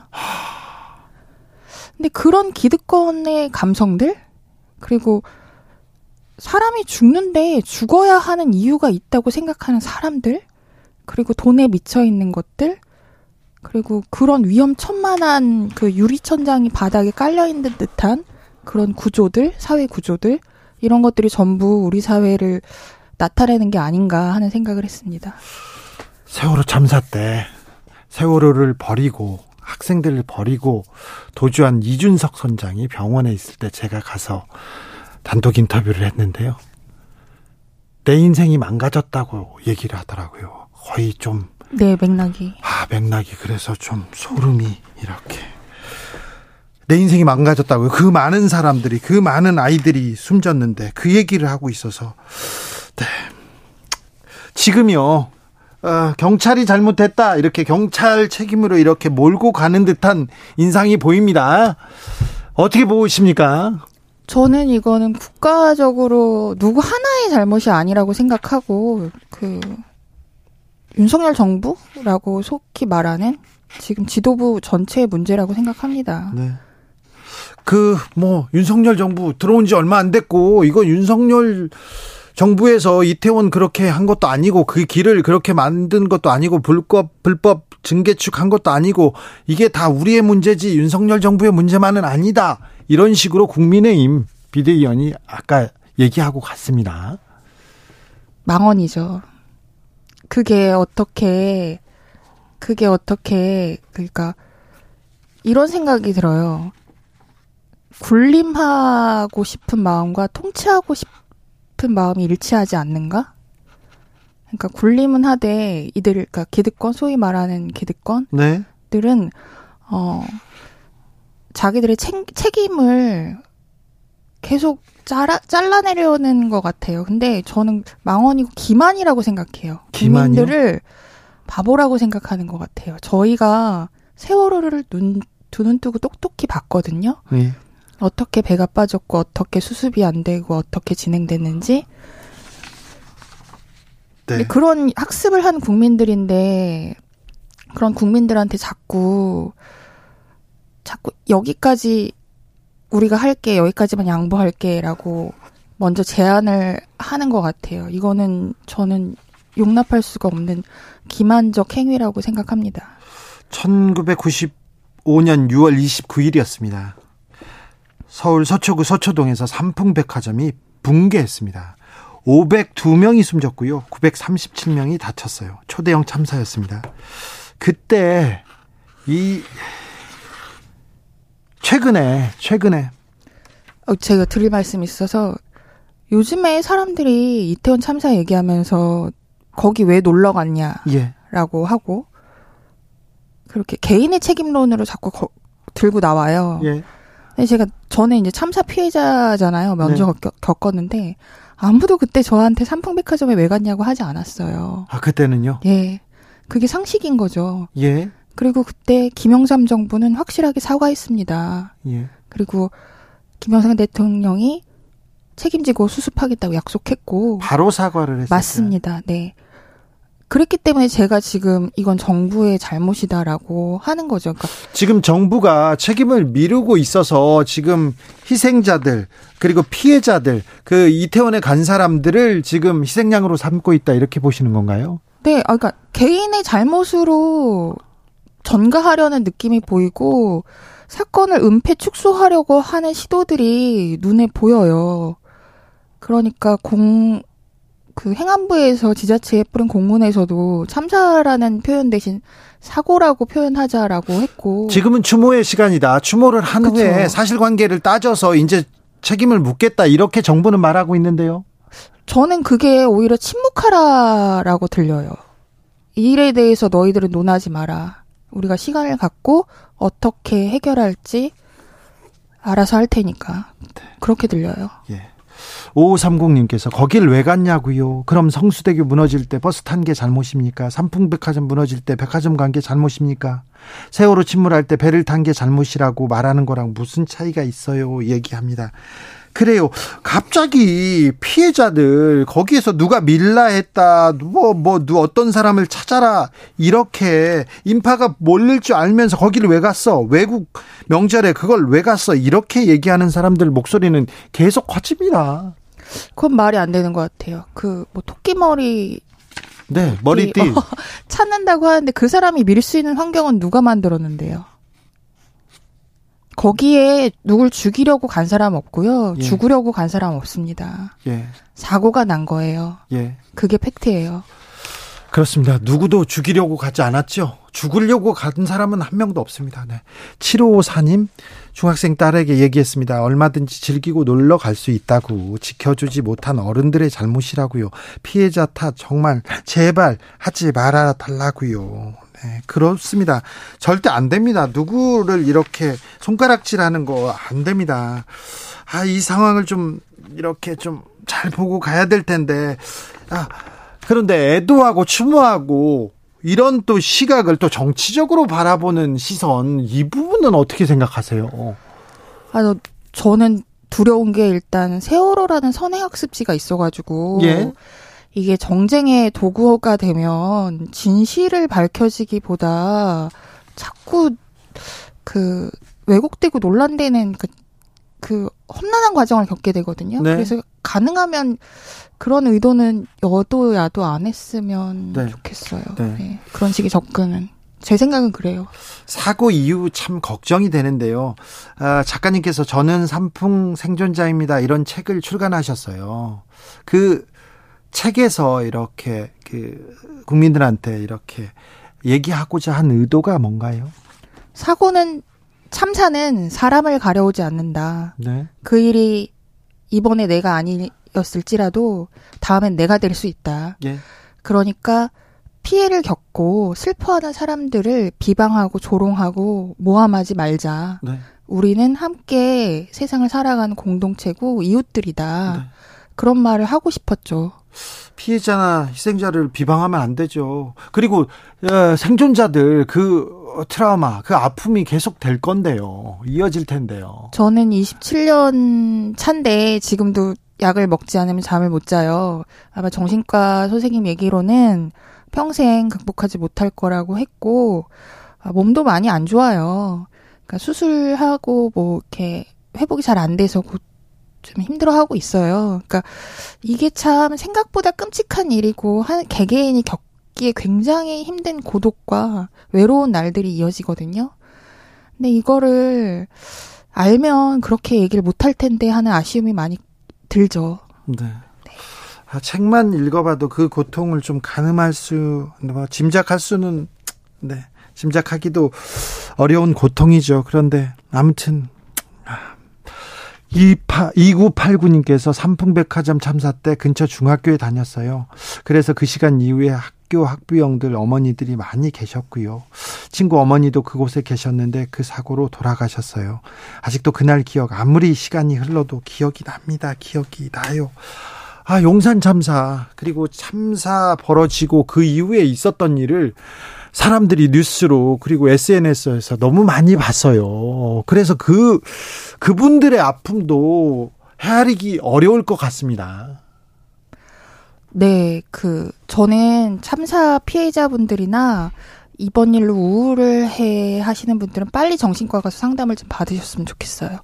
그리고 집에 혼자 있지 않았으면 좋겠어요. 그 말을 정말 하고 싶어요. 혼자 있지 말라고요? 네, 제가 혼자 있었거든요. 네. 제가 사고 직후에 그냥 아무도 만나기 싫고 말하기 싫어서 한 2, 3년을 혼자 있었는데 네. 그게 굉장히 병을 키웠어요. 그래서 나중에 정기과 선생님이 굉장히 안타까워 하셨거든요. 아, 예. 혼자 그럼, 있지 마라. 네. 누구랑 같이 있어라. 네. 아, 누구랑 같이 있는데 그 사람이 또 고통을 줄까 봐. 그렇긴 한데 일상을 빨리 회복하는 게 좋대요. 오히려 바쁘게. 네. 네. 그냥 일상에서 네네네. 네, 네. 사람들과. 네. 혹시 이렇게 아파하고 있는 사람을 보면 어떻게 해야 됩니까? 어 달려들지 않았으면 좋겠어요. 전화하고 막, 어, 막 울고 불고 막 달려들고 그러면 네. 더 힘들거든요. 그러니까 예. 거리를 두고 지켜봐 줬으면 좋겠어요. 네. 애도하라고 하는데요, 국가에서는 계속. 아, 그 노코멘트 하겠습니다. 네. 근데 저 제 생각은 그래요. 20대, 30대 우리 젊은 친구들 아무 잘못 없거든요. 네. 이분들은 그냥 일상생활 사시고요. 네. 나라 이 지경으로 만든 기성세대들 애도하세요. 네. 그랬으면 좋겠어요. 네, 어른으로서 이 사회에 책임을 질 만한 나이에 있는 사람들 맞아요. 네, 다 미안하고 죄송하고 사과해야 됩니다. 네네. 네. 애도를 계엄령처럼 이렇게 명령하는 것은 명령하지 않아도 정말 시민들은 애통해 하면서 애도하고 있어요. 슬픔이 분노로 바뀌어 가고 있습니다, 지금. 7542님 참사에 살아남은 사람의 무게를 누가 감히 짐작을 하겠습니까? 얘기하시고 조현수님은 참사를 잊을 수 있다고 생각하는 것 자체가 착각입니다. 이런 얘기도 합니다. 아, 좀 이런 참사는 좀 막아야 될 텐데 어떻게 이런 일이 거리에서 이런 젊은이들 156명을 잃었어요.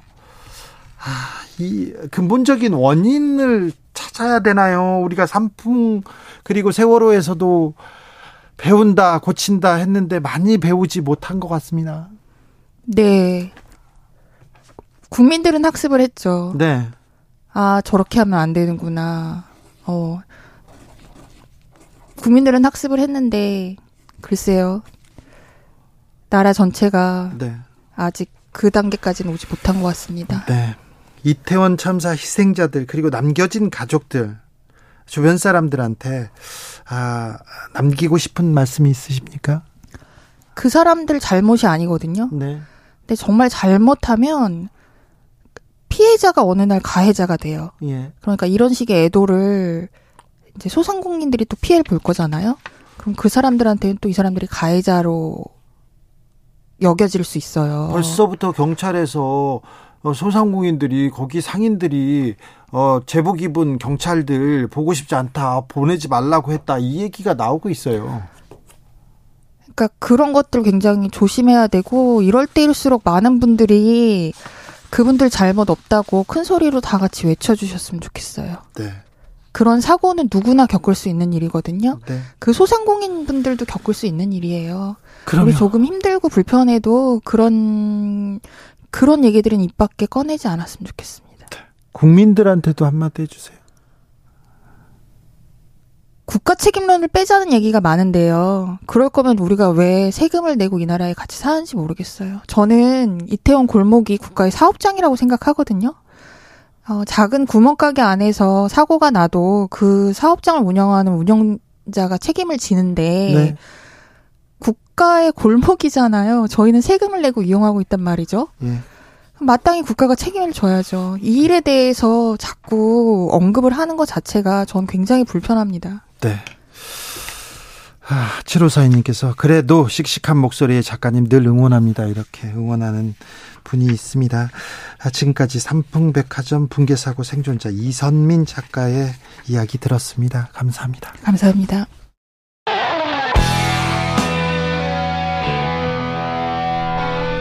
스치기만 해도 똑똑해진다. 드라이브 스루 시사 주진우 라이브.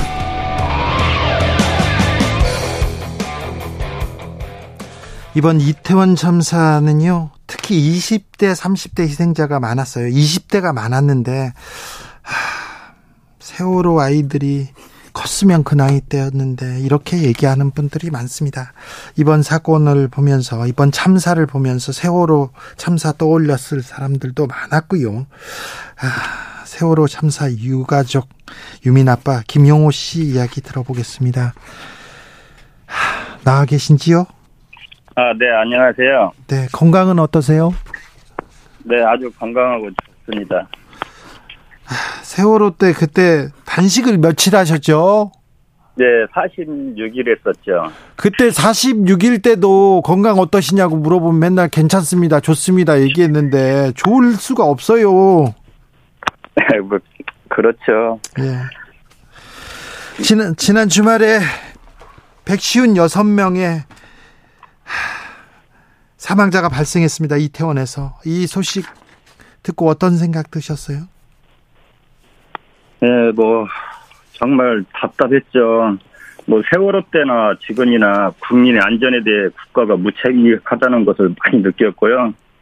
또 국민의 안전은 여전히 아무것도 변한 것이 없다는 것에 너무 화가 났습니다. 네.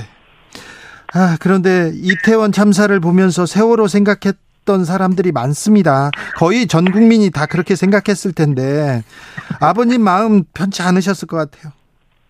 네. 어, 이태원 참사가 발생하고 나서 많은 사람들한테 다시 연락이 오더라고요, 저한테. 네. 그산 참사 소식을 듣고 가슴이 답답하고 먹먹한 거는 똑같은데요. 어, 8년 전 유민이가 세월호 배 안에서 죽어가던 모습이 계속 떠오르는 거예요. 그래서 너무 막 눈물도 나고 그러면서 거의 한 뜬 눈으로 밤을 샌 것 같아요, 저도. 네. 유민이가 컸으면 컸으면 지금 네 20대 중반이고요. 희생당한 아이들 아, 세월호 당시 희생당한 아이들이 살아 있으면 20대 중반이었을 텐데 그래서 그래서 더 상처가 됐을 것 같다는 생각도 좀 들었어요. 네네. 아마 어른들보다 아이들이 더 놀랬을 것이고 무서웠을 겁니다. 네 네 그렇겠죠. 네, 세월호 참사를 겪고 또 이태원 참사까지 겪은 아이들은 대한민국 정부의 믿음과 희망이 상산이 부서졌을 거예요. 그만큼 정부가 이제 원망까지 하겠죠. 네. 4981님께서 이태원 참사 현장에 있던 많은 청년들 걱정됩니다. 트라우마에 시달리지 않을까 해서요. 대한민국의 미래를 잃은 것 같아서 너무 속상하고 우울합니다. 청년들이 힘을 냈으면 좋겠어요. 아, 세월호 당시에도 고등학생들 그 고등학생들 더 상처가 컸는데 지금은 젊은이들인 것 같아요. 네, 지금 세월호 그때 당시 18세 중고등학생들 이제 그 또래들이 많이 슬퍼했었죠. 네. 언니, 동생들, 친구들이었으니까. 네. 네. 아마 제일 지금도 아마 제일 불안하게 살 것 같아요. 아, 남의 네. 일이 아니고 예. 본인들의 일 같이 생각될 겁니다, 아마. 네. 아, 세월호 참사 이후에 음, 참사 이후에 유가족들한테 유가족들한테 이렇게 조롱하고 혐오하고 그때 왜 거, 거기 뭐 수학여행 왜 갔냐 이런 얘기하고 그랬었어요. 네네. 그 조롱과 혐오가 더 가슴이 아팠을 텐데. 네네. 그때 어땠습니까? 그런 얘기를 들을 때. 어, 가짜 뉴스가 진실이 돼버렸잖아요. 그 어? 8년이 지난 지금도 유민이 얼굴 한번 안 보다 보상금 때문에 나타났다. 예. 또 뭐 양육비도 안 줬다. 예. 지금까지도 저를 댓글로 공격하고 아직도 힘들게 합니다. 여전히. 지금도요? 네. 아휴. 뉴스에 잠깐 나오면 꼭 지금도 양육비 안 줬다니 또 이제 뭐 갑자기 보상금 때문에 나왔다느니 막 예. 그런 얘기를 아직도 하고 있어요. 예. 그이 가짜 뉴스가 정말로 무서운 겁니다. 진실이 완전히 평생 동안 거짓으로 정말 나쁜 아빠가 돼서 살아가는 겁니다. 네. 이태원 참사 희생자들을 어, 왜 거기 갔냐고 비난하는 여론도 있습니다. 그런 사람들도 있는데 이런 목소리에 대해서는 어떻게 얘기해 주시겠습니까? 네, 희생자들을 뭐 조롱하고 비난하는 모습을 보고 세월호 가족들이 당했던 모습과 똑같다는 걸 느꼈습니다. 그 어묵에 비교하기도 했잖아요. 세월호 우리 아이들을. 네. 이게 제발 아프고 슬픈 사람들 가슴에 더 이상 못질하지 말았으면 좋겠어요. 예. 저희는 가만히 있어도 아프고 슬픈 사람들입니다. 예. 이태원 참사는 왜 일어난 일이라고 보십니까? 아, 이태원 참사는 국가 책임이라고 보고 있습니다. 네. 뭐 국민은 안전하게 살아갈 권리도 있고 또 행복하게 살아갈 권리도 있습니다. 또 국가는 국민의 안전과 행복을 보호하고 지켜줘야 할 의무가 있는 것이죠. 예. 그런데 국가가 그거를 못했다는 겁니다. 국민의 안전을 지키지 못했고 그리고 세월호 때하고 똑같은 걸 많이 제가 당, 당해봐서 아는데 네. 어 비난하는 것, 조롱과 비난을 일부 언론과 일부 사람들이 하고 또 정부는 국가 책임이 아니다라고 회피하고 있습니다. 이걸 보면은 영락없는 세월호 때와 똑같다고 제가 느껴서 정말 아, 무섭고, 그래요. 예. 이태원 참사 희생자분들, 그리고 가족들한테 남기고 싶은 말씀이 있으신가요? 아, 네. 어, 유가족분들이 앞으로 겪으실 고통을 누구보다 잘 알고 있습니다. 인간 같지도 않은 사람들의 조롱과 비난으로 상처받지 마시고요. 네. 그리고 우리 아이들이 안전하고 행복하게 살아갈 미래를 만드는데 함께 해주셨으면 좋겠고요. 예. 그리고 유가족분들을 응원하고 이루해주는 국민이 더 많다는 거 알아주셨으면 좋겠습니다. 그리고 용기 잃지 마시고요. 네. 힘내십시오. 9199님께서 기생, 기성세대로서 젊은 분들에게 무엇라 사과의 말씀을 드려야 할지 말문이 막힙니다. 진정 유가족들에게 위로와 사죄의 말씀 드립니다. 어른이라면 이렇게 생각할 겁니다. 아, 아픈 상처를 이렇게 꺼내서 다시 말씀해 주시고, 아, 죄송하고 감사합니다. 아, 아닙니다. 네. 네, 건강 챙기시고요. 네, 안녕히 계세요. 세월호 희생자 유민 아버지 김용호 씨였습니다. 정치 피로, 사건 사고로 인한 피로, 고달픈 일상에서 오는 피로. 오늘 시사하셨습니까? 경험해 보세요. 들은 날과 안 들은 날의 차이. 여러분의 피로를 날려줄 저녁 한 끼 시사. 추진우 라이브.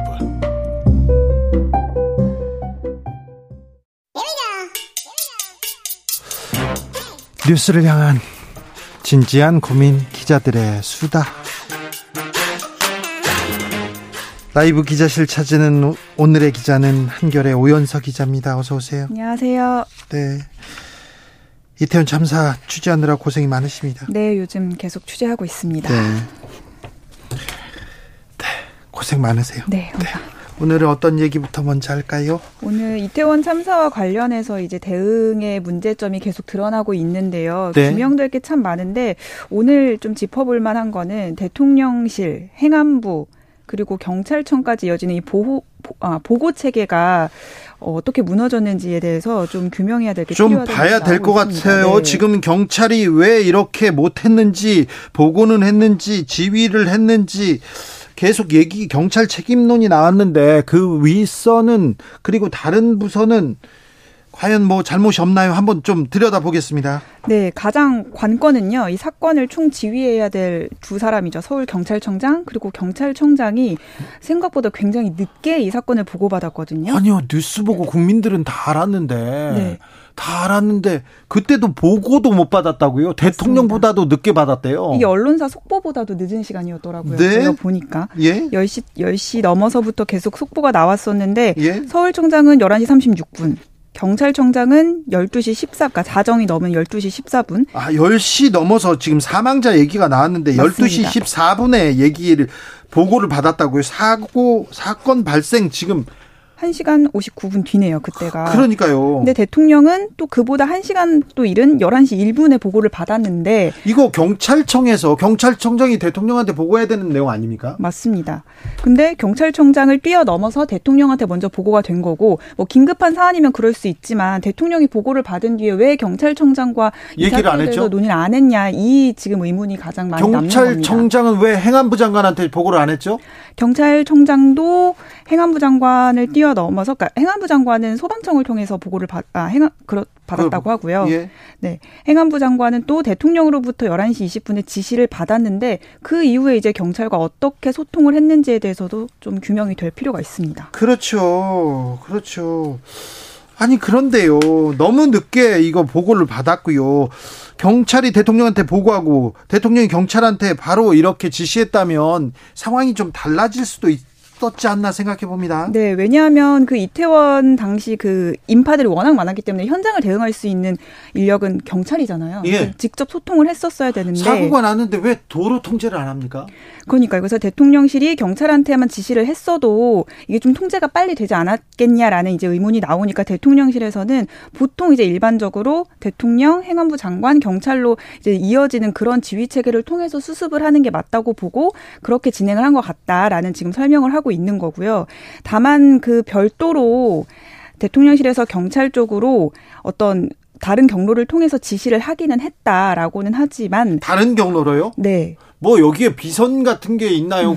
비, 왜 아니 그냥 보고 체계, 보고 경로로 이렇게 지휘 체계에서 그냥 하면 되죠. 왜 안 해놓고? 네, 일반적으로 이제 행안부를 통한 경찰 라인 이, 이 보, 이 보고 체계가 일반적이다라는 게 이제 계속 대통령실의 설명이고. 자, 경찰, 그래요. 설명인데, 그러면 네. 경찰한테 네. 행안부가 행안부 장관이 지금 보고를 받았습니까? 대통령실은 그러면 경찰, 행안부 장관의 보고를 받았습니까? 그것도 아닌 것 같잖아요. 지시도 행안부 장관, 경찰한테 내렸습니까? 그것도 아닌 것 같잖아요. 네, 경찰이 어쨌든 이 상황에서 가장 늦게 보고를 받고 늦게 대응에 나선 게 이제 가장 큰 문제로 보이고요.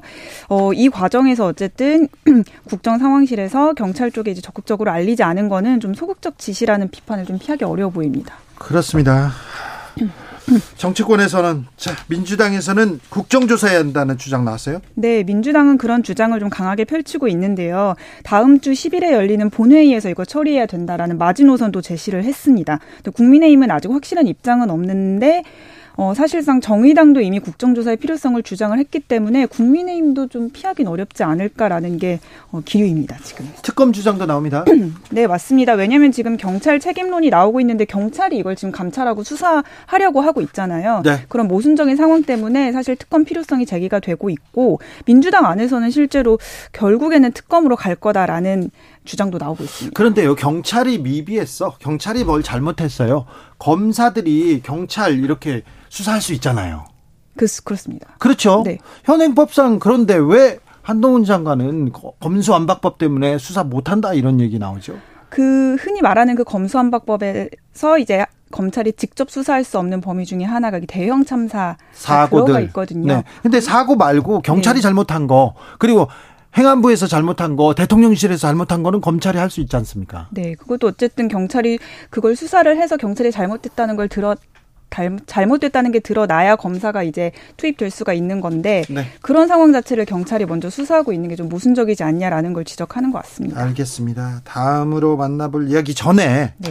오연서 기자가 쓴 기사에서 좀 물어보겠습니다. 천공 스승은 왜 나왔습니까? 천공 스승이 어제 한 세 개 정도의 강의를 올렸더라고요. 예? 이태원 참사와 관련한 어떤 강의 영상이었는데 거기서 이제 그런 얘기를 했던 거죠. 뭐라고요? 뭐? 세계 각국지 정상들이 우리 이 참사에 대해서 뭐 이렇게 좀 이렇게 조문을 하고 어, 추모하는 그런 이제 메시지를 보내고 있는데 우리가 그 이후에 좀 그거에 어떻게 대응을 해야 되느냐라는 질문이 나오니까 이걸 이제 외교에 이용해야 된다는 취지로 대통령이 직접 편지를 써서 보내자. 이거는 어, 우리가 외교적인 상황을 어떤 위기를 극복할 수 있는 기회다. 엄청난 기회라는 얘기를 했어요. 맞습니다. 엄청난 기회란 워딩이 나왔었습니다. 기회라고요. 기회라고요. 참사 피해자 지원을 세금이 아닌 국민 모금으로 해야 한다는 이런 주장도 나왔는데 그렇습니다. 왜 이런 분들이 나오는지 이런 분들이 나올 수는 있어요.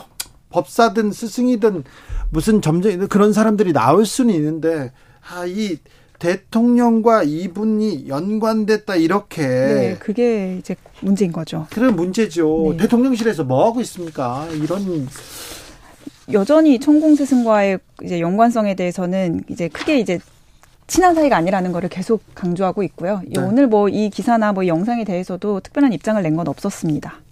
엄청난 기회가 온 것이다 이렇게 얘기하는데 아, 네, 좀 국민 정사군이 이렇게 더 떨어져 있습니다. 저런 분한테 뭘 배우겠다고 왜 들어보라고 찾아보라고 하는지.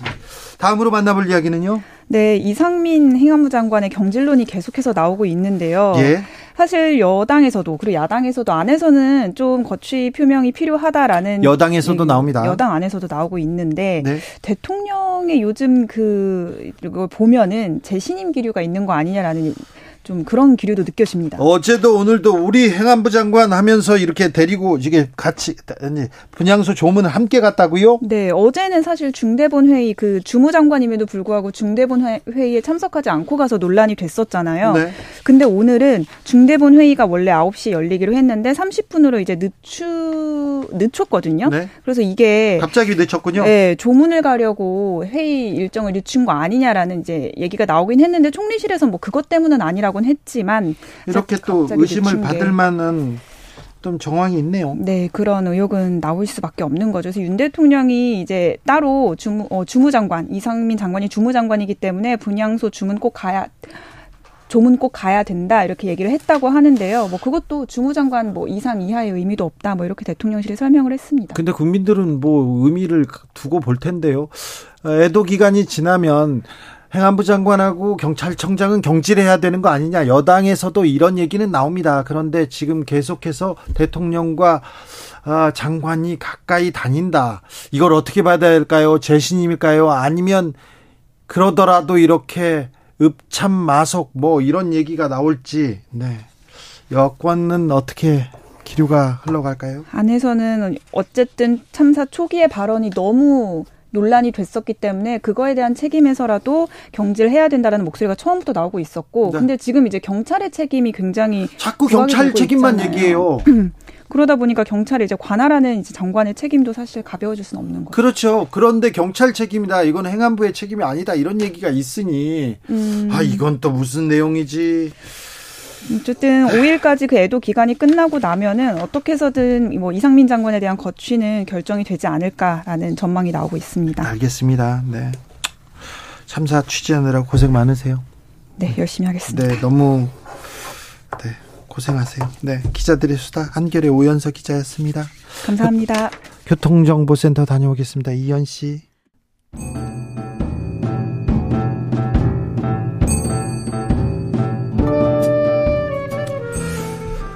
156명의 별이 서울 한복판에서 사라졌습니다. 이걸 어떻게 봐야 될까요? 하, 답이 없습니다. 철학으로 풀어보겠습니다. 철학의 맛. 정치 철학자 김만곤 박사 어서 오세요. 예, 안녕하십니까? 조영근 소셜랩 접경지대 소장님 어서 오세요. 예, 안녕하십니까? 네. 하, 이태원 참사 네. 사고라고 부르라는데 참사인 것 같은데요. 어떻게 봐야 됩니까? 아이 뭐 말씀드리기 전에 이게 주 기자님의 그 여는 멘트에 제가 갑자기 눈물이 터져가지고 감정이 좀 주체가 좀 안 되는데요. 아 이게 뭐 이게 정부는 이게 그 사고가 행정상의 중립 용어라서 이걸 쓰겠다고 하고 있는데 재난의 중립적 용어가 있는지 저는 잘 모르겠습니다. 그냥 아, 뭐 예. 재난을 중립적으로 보라고요? 예. 그냥 상황에 맞게 부르면 되는 거지. 이걸 왜 일괄적으로 중립적 용어를 정해놓고 예. 그렇게 불러야 하는지 모르겠습니다. 참사면 참사고 사고면 사고고 뭐 그렇게 상황에 맞게 부르면 되는 거지. 이게 네. 왜 일괄적으로 정해서 불러야 되는 용어인지 모르겠고요. 그리고 저는 개인적으로 국가가 예측 가능한 재난 상황에 대해서 보호의 의무를 다 하지 않아서 일어난 사고라고 생각하고 이게 대규모 대형 사고이기 때문에 전 참사라고 생각합니다. 네. 그리고 뭐 여기서 희생된 분들의 명복을 빌고 그리고 유가족들에게도 깊은 위로를 전하고 싶습니다. 예, 에, 뭐 참담한 마음 다 마찬가지일 텐데요. 어, 지금 이걸 굳이 굳이 사고라고 부르는 분들하고 말장난하고 싶은 생각이 없습니다. 정말 네. 이럴 때가 아니고요. 어, 지금 이번에 정부에서 한덕수 총리가 지금 외신 기자회견할 때 뒤에 붙여놓은 그 거기 보면 이태원 incident라고 네. 영어로 썼는데 incident라는 표현이 이게 사고인데 네. 그 incidental이라고 하는 단어가 있잖아요. 네. 그게 보면은 우연한 부차적인 뭐 이런 뜻이거든요. 그러니까 이거는 그 재난을 뜻하는 disaster도 아니고 accident보다도 가벼운 어, 상당히 가벼운 의미를 가리키는 단어입니다. 네. 그러니까 지금 정부가 어, 어떻게 이 상황을 인식하고 있는지를 보여주는 하나의 상징적인 사건이 아닌가 네. 싶기도 하고요. 이런 식으로 국민들을 더 슬프게 하지 말았으면 좋겠습니다. 네. 정부에서는 계속 incident 얘기를 하는데 외신에서는 disaster 그리고 catastrophe 대참사라는 얘기를 하고 있습니다. 아, 이 정부는 윤석열 정부는 자유만 있고 책임은 없는가 이런 생각도 해봅니다. 이런 참사에 국가는 어디 있는가 항상 생각하게 됩니다. 국가의 책임은 어디까지 봐야 됩니까? 뭐 저는 국가의 책임은 처음부터 끝까지라고 생각합니다. 네. 예방하지 못했으니 책임져야 되고 그리고 사고를 수습해야 되고 원인을 규명해야 되고 책임자를 처벌해야 되고 그리고 여기서 희생된 분들이 어, 잊혀지지 않도록 기억하는 일이 우리 정부가 뭐 책임을 져야 되는 일이라는 생각이 들고요. 네. 그리고 이제 그 책임자가 단순히 꼬리 자르기식의 어떤 그런 것들이 아니라 전체적으로 국민의 안전을 책임져야 하는 져야 하는 그런 고위 지도자들까지 모두 포함되어서 함께 네. 책임을 져야 된다라고 명백하게 말씀드리고 싶습니다. 그 예전에 전통 시대 때 보면 이 재난이 닥치면은 군주가 네. 임금님이 반찬 가지 수술이고 맛있는 거 안 먹고 계속 그러다가 나중에 계속 심해지면 에, 무릎 꿇고 석고 대죄를 했습니다. 네. 본인이 자기가 죄인이다라고 이야기를 하는 거죠. 어, 지금은 뭐 그런 시대가 아니지 않느냐 이렇게 말씀을 하신다면 그때는 군주가 나라의 주인이라고 이야기하던 불평등한 시대에도 재난에 대해서 군주가 내 책임이다라고 얘기를 했던 거거든요. 네. 지금은 하물며 대통령도 공복인 다시 말하면 국민의 종인 시대입니다. 네. 이 사람들이 이 길거리에서 일어난 일이라 책임이 없다 이런 식으로 말하는 건 있을 수 없는 일이죠. 네. 그리고 이게 저 솔직히 말씀드리고 싶은 게 이게 국민의 안전에 대해서 무한 책임을 진다고 형식적으로만 말하지 우리 여기 이 사고를 보면 구청장, 시장, 장관, 국무총리, 대통령 아무도 내가 책임이 있다라고 말한 사람이 선출직 정치인과 정무직 관료가 한 명도 없습니다. 책임이 있는 자리에 있는 사람들은 다 내 책임이 아니라고 하고요. 예. 책임이 없는 국민들은 다 내 탓이요. 내가 미안해. 예. 내가 사과합니다. 내가 사죄합니다. 예. 이렇게 얘기합니다. 그러니까 정작 미안하다고 하고 고통받고 있고 울고 있고 이런 분들은 거기 현장에서 수습한 시민들, 경찰들, 소방관들입니다. 네. 그분들이 자기가 책임이 있다고 그러고 여기에 문제가 있다고 그러고 이야기를 하는데 아니 네. 정작 여기 책임을 져야 될 지도자들은 뭐 하고 있는지 제가 어떻게 보면 가장 책임을 져야 될 주무 장관께서는 심지어는 선동성 정치적 주장하지 마라. 네. 이런 얘기까지 하지 않으셨습니까? 아, 참 정말 추모와 추궁, 추모는 하되 추궁은 하면 안 된다. 추모와 추궁을 의 시간을 나눠요. 이게 물리적으로 이게 나누는 게 가능한지 모르겠어요. 아. 비탄에 빠진 국민들을 몰아세우는 몰아세우는 이런 강요를 하고 있지 않나 이런 생각하는데요. 이게 추모의 기간 동안 추궁을 하면 안 됩니까? 그건 뭐 무슨 말도 안 되는 소리를 하고 있는지 모르겠는데요. 기본적으로 우리가 모든 정확한 애도, 모든 진실한 애도는 어떤 일이 일어났는가, 그리고 그 사고에 책임 있는 사람은 누군가를 명확하게 규명할 때 애도도 할 수 있고, 음. 그것이 그, 가능한 겁니다. 그 사안을 어떻게 해석하고 증명하고 어떻게 결론을 맺어야 될 거 아닙니까? 그렇죠. 왜 네. 이런 일이 있었다고. 네. 지금 그런 면에서 보면은 이 국가 애도 기간이라고 하는 것을 선포하지 않았습니까? 이게 역사상 두 번째인데 어 마치 애도 기간 동안에는 그런 이야기를 하면 안 되는 것처럼 사실 저희 누구나 다 지금 자발적으로 애도하고 있습니다. 네, 충분히 네. 아파하고 있습니다. 애도하고 애도 기간 하지 않아도 다들 하고 있는데 만약에 지금 정부에서 나서서 우리가 이게 정말 우리 책임이고 끝까지 다 규명하고 제대로 책임지겠다 내 잘못이다라고 이야기를 하면 진정성을 이해를 하겠어요. 근데 그러지 말자. 그런 말 안 하면서 국가애도기간 그동안은 우리 추궁하지 말고 추모합시다. 그러면 저희가 진정성을 의심할 수밖에 없죠. 애도 계엄령도 아니고요. 네. 하지만 이렇게 계속 정부가 강제하니까 슬픔이 분노로 바뀌어 바뀌고 있습니다. 자꾸 회피하고 있으니 이렇게 분노로 바뀌고 있습니다. 지금처럼님께서 주 기자님 김만건 교수님 말씀 들으면서 저도 눈물이 납니다. 12구 참사라고 불러야 되는 거 아닌가요? 얘기합니다. 하이드님께서 무한 책임이라는 단어를 면 비용으로 사용하고 있습니다. 이렇게 얘기하는데 또 국가에서 또 이런 얘기를 해요. 아, 애도 기간이다, 애도 기간이다 하니까 음악 공연은 줄줄이 취소되고 있습니다. 그런데 애도의 모습이 조금 다를 수도 있지 않습니까? 어떻게 음악보다 더 위로를 주는 게 있습니까? 이렇게 얘기할 수도 있고요. 그리고 또 다른 방식의 애도가 있는데 이 부분은 어떻게 봐야 될까요?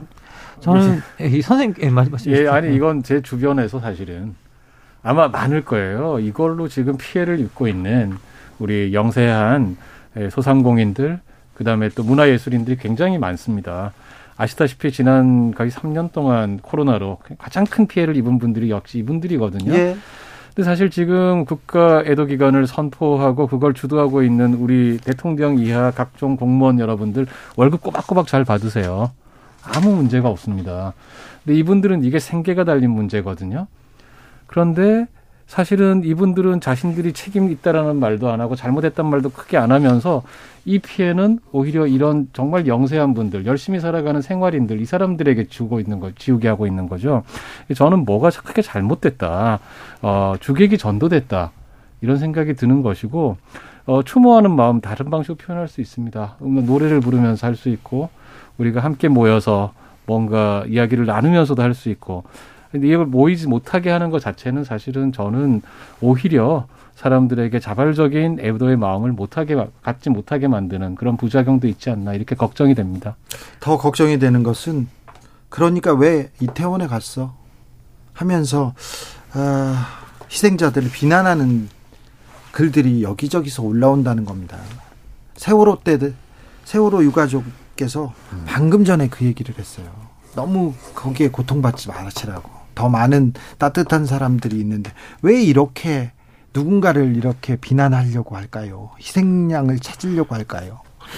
어, 저도 솔직히 말하면 저는 그게 이유를 모르겠습니다. 이제 왜 그러는지. 박사님 모르 박사님 모르는 게 있었나요? 예. 이게 뭐 그게 좋은 이유든 아닌 이유든 있을 거라고 생각을 하지만 다만 저는 이렇게 말씀드리고 싶은 게 피해자를 비난하는 거 이거 문제를 해결하는 방식도 그 어떤 좋은 방식도 아닙니다. 지금 이게 전 그리고 솔직히 말씀드리면 모든 국민에게 안전하게 놀 권리가 있다고 생각합니다. 네. 그리고 헬론이 외로 문화다 뭐다 뭐뭐뭐 뭐, 뭐 이걸 왜 따라하는데 뭐 그 그래서 거기에 왜 놀러 갔는데 그런 사람들 왜 우리가 추모해야 되는데 이렇게 말씀하시는 분도 많은데요. 우리 모두는 안전하게 놀 권리가 있고 그리고 각 세대나 뭐마다 그냥 놀이 문화가 서로 다르고 어 우리가 가진 뭐 어떤 놀이에 대한 생각 자체가 다른 겁니다. 핵심은 헬로윈을 즐기느냐 아니냐가 아니라 군중이 몰릴 것을 누구나 다 예상할 수 있었음에도 국가가 지방자치체가 공권력이 그것에 제대로 대응하지 못했다는 거였습니다. 네. 여기에 책임을 물어야지 피해자들을 비난하는 건 문제를 해결하는 방식도 아니고 올바른 방식도 아니고 또 어, 어떻게 보면 가장 잘못된 접근법이다라고 저는 말씀드리고 싶습니다. 그 놀다가 죽었다 그런 사람들 왜 우리가 추모해야 되느냐라고 말씀드리는 분들한테 이렇게 반문해 보고 싶어요. 우리 국가가 일하다 죽은 사람들은 제대로 추모해 준 적이 있느냐. 네. 한국이 산업재해 사망률 세계 1위를 자랑하는 나라입니다. 네. 그거 줄여보겠다고 올해부터 중대재해처벌법 지금 시행하고 있는데 처벌법도 아니고 중대재해법이 됐습니다. 예, 그런데 그거를 지금 1호 사건조차도 아직까지 검찰이 쥐고 있는 상황에서 현 정부가 지금 여러 가지 방법으로 무력화시키려고 하고 있죠. 시행령 만들고 또 법 개정안 발의하고 이래가지고 어 우리는 일하는 일하다 죽은 사람들도 제대로 추모해주지 못하고 줄여주지도 못하고 있어요. 놀다가 죽은 사람들도 마찬가지입니다. 우리가 일할 때도 놀 때도 어느 한쪽도 제대로 어, 국가로부터 보호받지 못하는 나라라고 한다면 이 나라로서 전체 의미가 있는 건가 이런 질문을 던지고 음. 싶습니다. 책임이 있는 분들이요 경찰청장, 행안부 장관, 대통령 이런 분들이 사고를요, 이 사고를 국민들보다 더 늦게 이렇게 압니다. 뉴스 속보보다 훨씬 더 늦게 보고받았다는 것 자체가 조금 놀랍습니다. 국가가 있는지 외교 위기고 경제 위기인데 이 위기를 윤석열 정부가 과연 잘 관리하고 대처할 수 있을까 이런 능력은 있는가 계속 의문하게 됩니다. 사실 저는 이제 근대 국가는 그냥 관료 국가고요. 관료 국가는 매뉴얼 국가입니다. 그러면 모든 관료들은 매뉴얼에 따라 움직이는데 같은 매뉴얼에 따라 움직여도 누가 정치 지도자고 누가 권력을 잡았느냐에 따라서 그 매뉴얼에 움직이는 사람들의 행동과 모든 결과물이 다 다릅니다. 아니 그런데요, 예. 박사님 매뉴얼이 예. 법과 제도가 무슨 잘못입니까? 그걸 제대로 지키지 않은 사람이 잘못인데 지금 음. 법과 매뉴얼이 없다. 그래서 주최 측이 없기 때문에 책임질 사람이 없다. 정부 비난하면 안 된다. 이 얘기를 책임 있는 사람들이 계속 하고 있지 않습니까? 그거는 정말 책임 회피용 발언이고요. 그리고 실제로 그런 것들이 정말 그래 뭐 주체적이 없는 행사를 그러면 보호할 개입할 뭐 주체가 없다라고 이야기를 하는 분들이 되게 많은데 아닙니다. 실제로 법적 근거도 다 있고 개입해야 되는 그 법적 근거도 다 있고 더 개입해야 되는 예, 거 아닙니까? 더, 그렇죠. 그것이 없으면 그런 거라고 국가가 있는 것이죠. 그렇죠. 공권력이 그렇죠. 그때 개입하라고 있는 겁니다. 그리고 판례까지 다 나와 있습니다. 그런 말에 속으시면 안 됩니다. 그거는 정말 대놓고 백주 대낮에 판례까지 다 있는 사건을 우리를 속이는 겁니다. 네. 아, 이렇게 책임을 회피하는지 네. 참사 예방도 안 됐고 대응도 안 됐고 구조도 실패했는데 사과마저 이렇게 실패하고 이제 이제 회피만 하고 있으니 4307님께서는요. 저는 올해 62살인데요. 29일 날 이태원에 있었습니다. 놀려고요.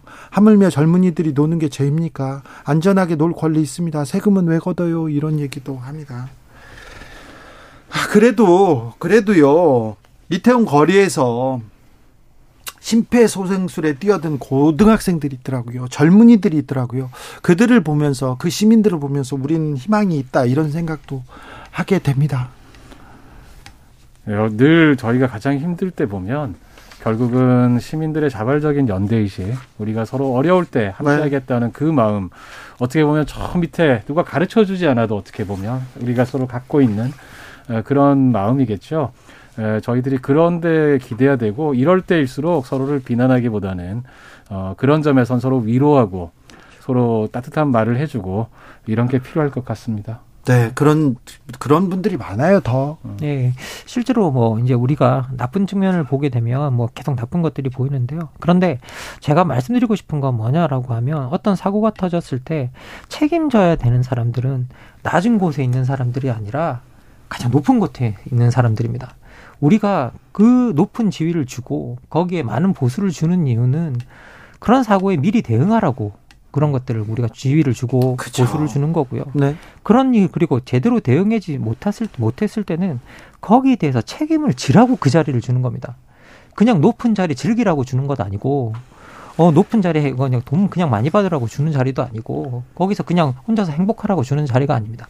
그래서 그걸 책임질 수 있는 책임 윤리와 직업과 소명의식이 있는 사람이 그 자리에 있어야 됩니다. 그렇죠. 예. 그 측면에서 제가 꼭 정말 짚고 싶은 게 있는데 이번에 한덕수 총리께서 외신 기자회견을 하시면서 네. 농담을 한 사건이 있었죠. 예, 예. 아, 이게 통상적으로 한국에서 큰일이 일어나고 외신 기자회견을 할 수 있고 이런 일이 아니었습니다. 이번 건 같은 경우는 네. 희생자 중에 26명이 외국인이었거든요. 예. 아, 156명 희생도 엄청난 거지만 26명이 작은 게 아닙니다. 26명도 엄청난 사건이거든요. 그럼요.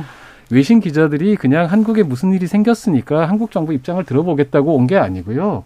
그 중에 상당수는 피해 국가 기자들, 기자들입니다. 예. 예. 그분들이 한국 정부의 책임을 물은 겁니다. 그렇죠. 그걸 농담으로 받았다는 거죠.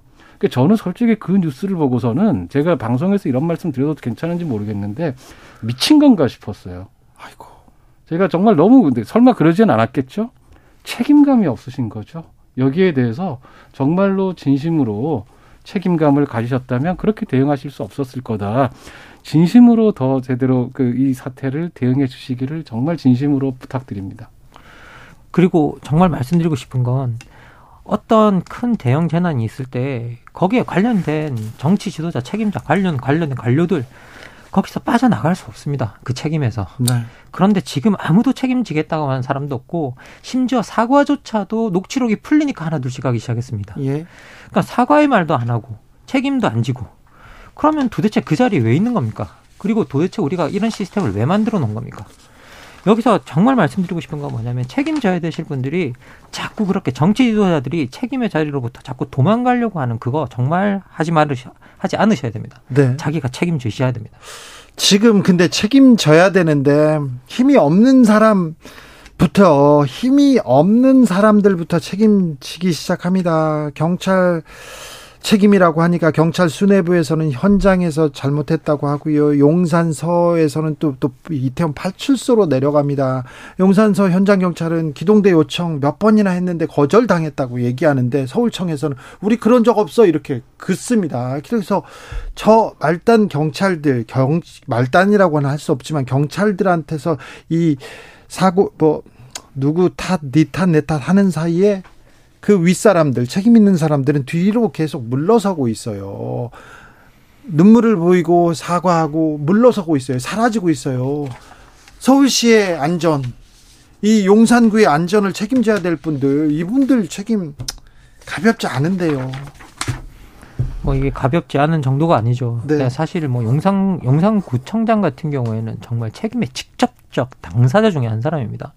이런 사람들은 그냥 이게 솔직히 말하면 저는 그 자리 물러나야 된다 생각합니다. 자기 스스로 자진해서 물러나야 된다 생각하고요. 저는 이번에 행안부 장관까지 다 스스로 다 그 자리에서 물러나야 된다 생각합니다. 서울에서는 서울시에서는 왜 관계기관 대책회의 안 했을까요? 다 모여서 하는데 지난번만 해도 다 했는데 왜 안 할까요? 이런 생각도 계속 들어요. 너무 아쉬운 부분이 많습니다. 최초 신고가 아, 6시 34분 얘기했는데 6시 17분에도 20 6분에도 압사라는 단어를 언급한 112 신고가 있었어요. 압사라는 단어를 우리가 언제 씁니까? 그러네. 이분도 처음 썼을 거예요. 막을 기회가 있었는데 아, 철학의 맛 여기서 닫아야 됩니다. 박사님 감사합니다. 너무 가슴이 아파서 오늘은 얘기를 잘 못하겠습니다. 네. 솔직히 정말 그렇습니다. 오늘 네. 정말 이게 우리가 이렇게 나눠서 이런 대화를 하는 건 정말 잘못된 겁니다. 네. 안녕히 계세요.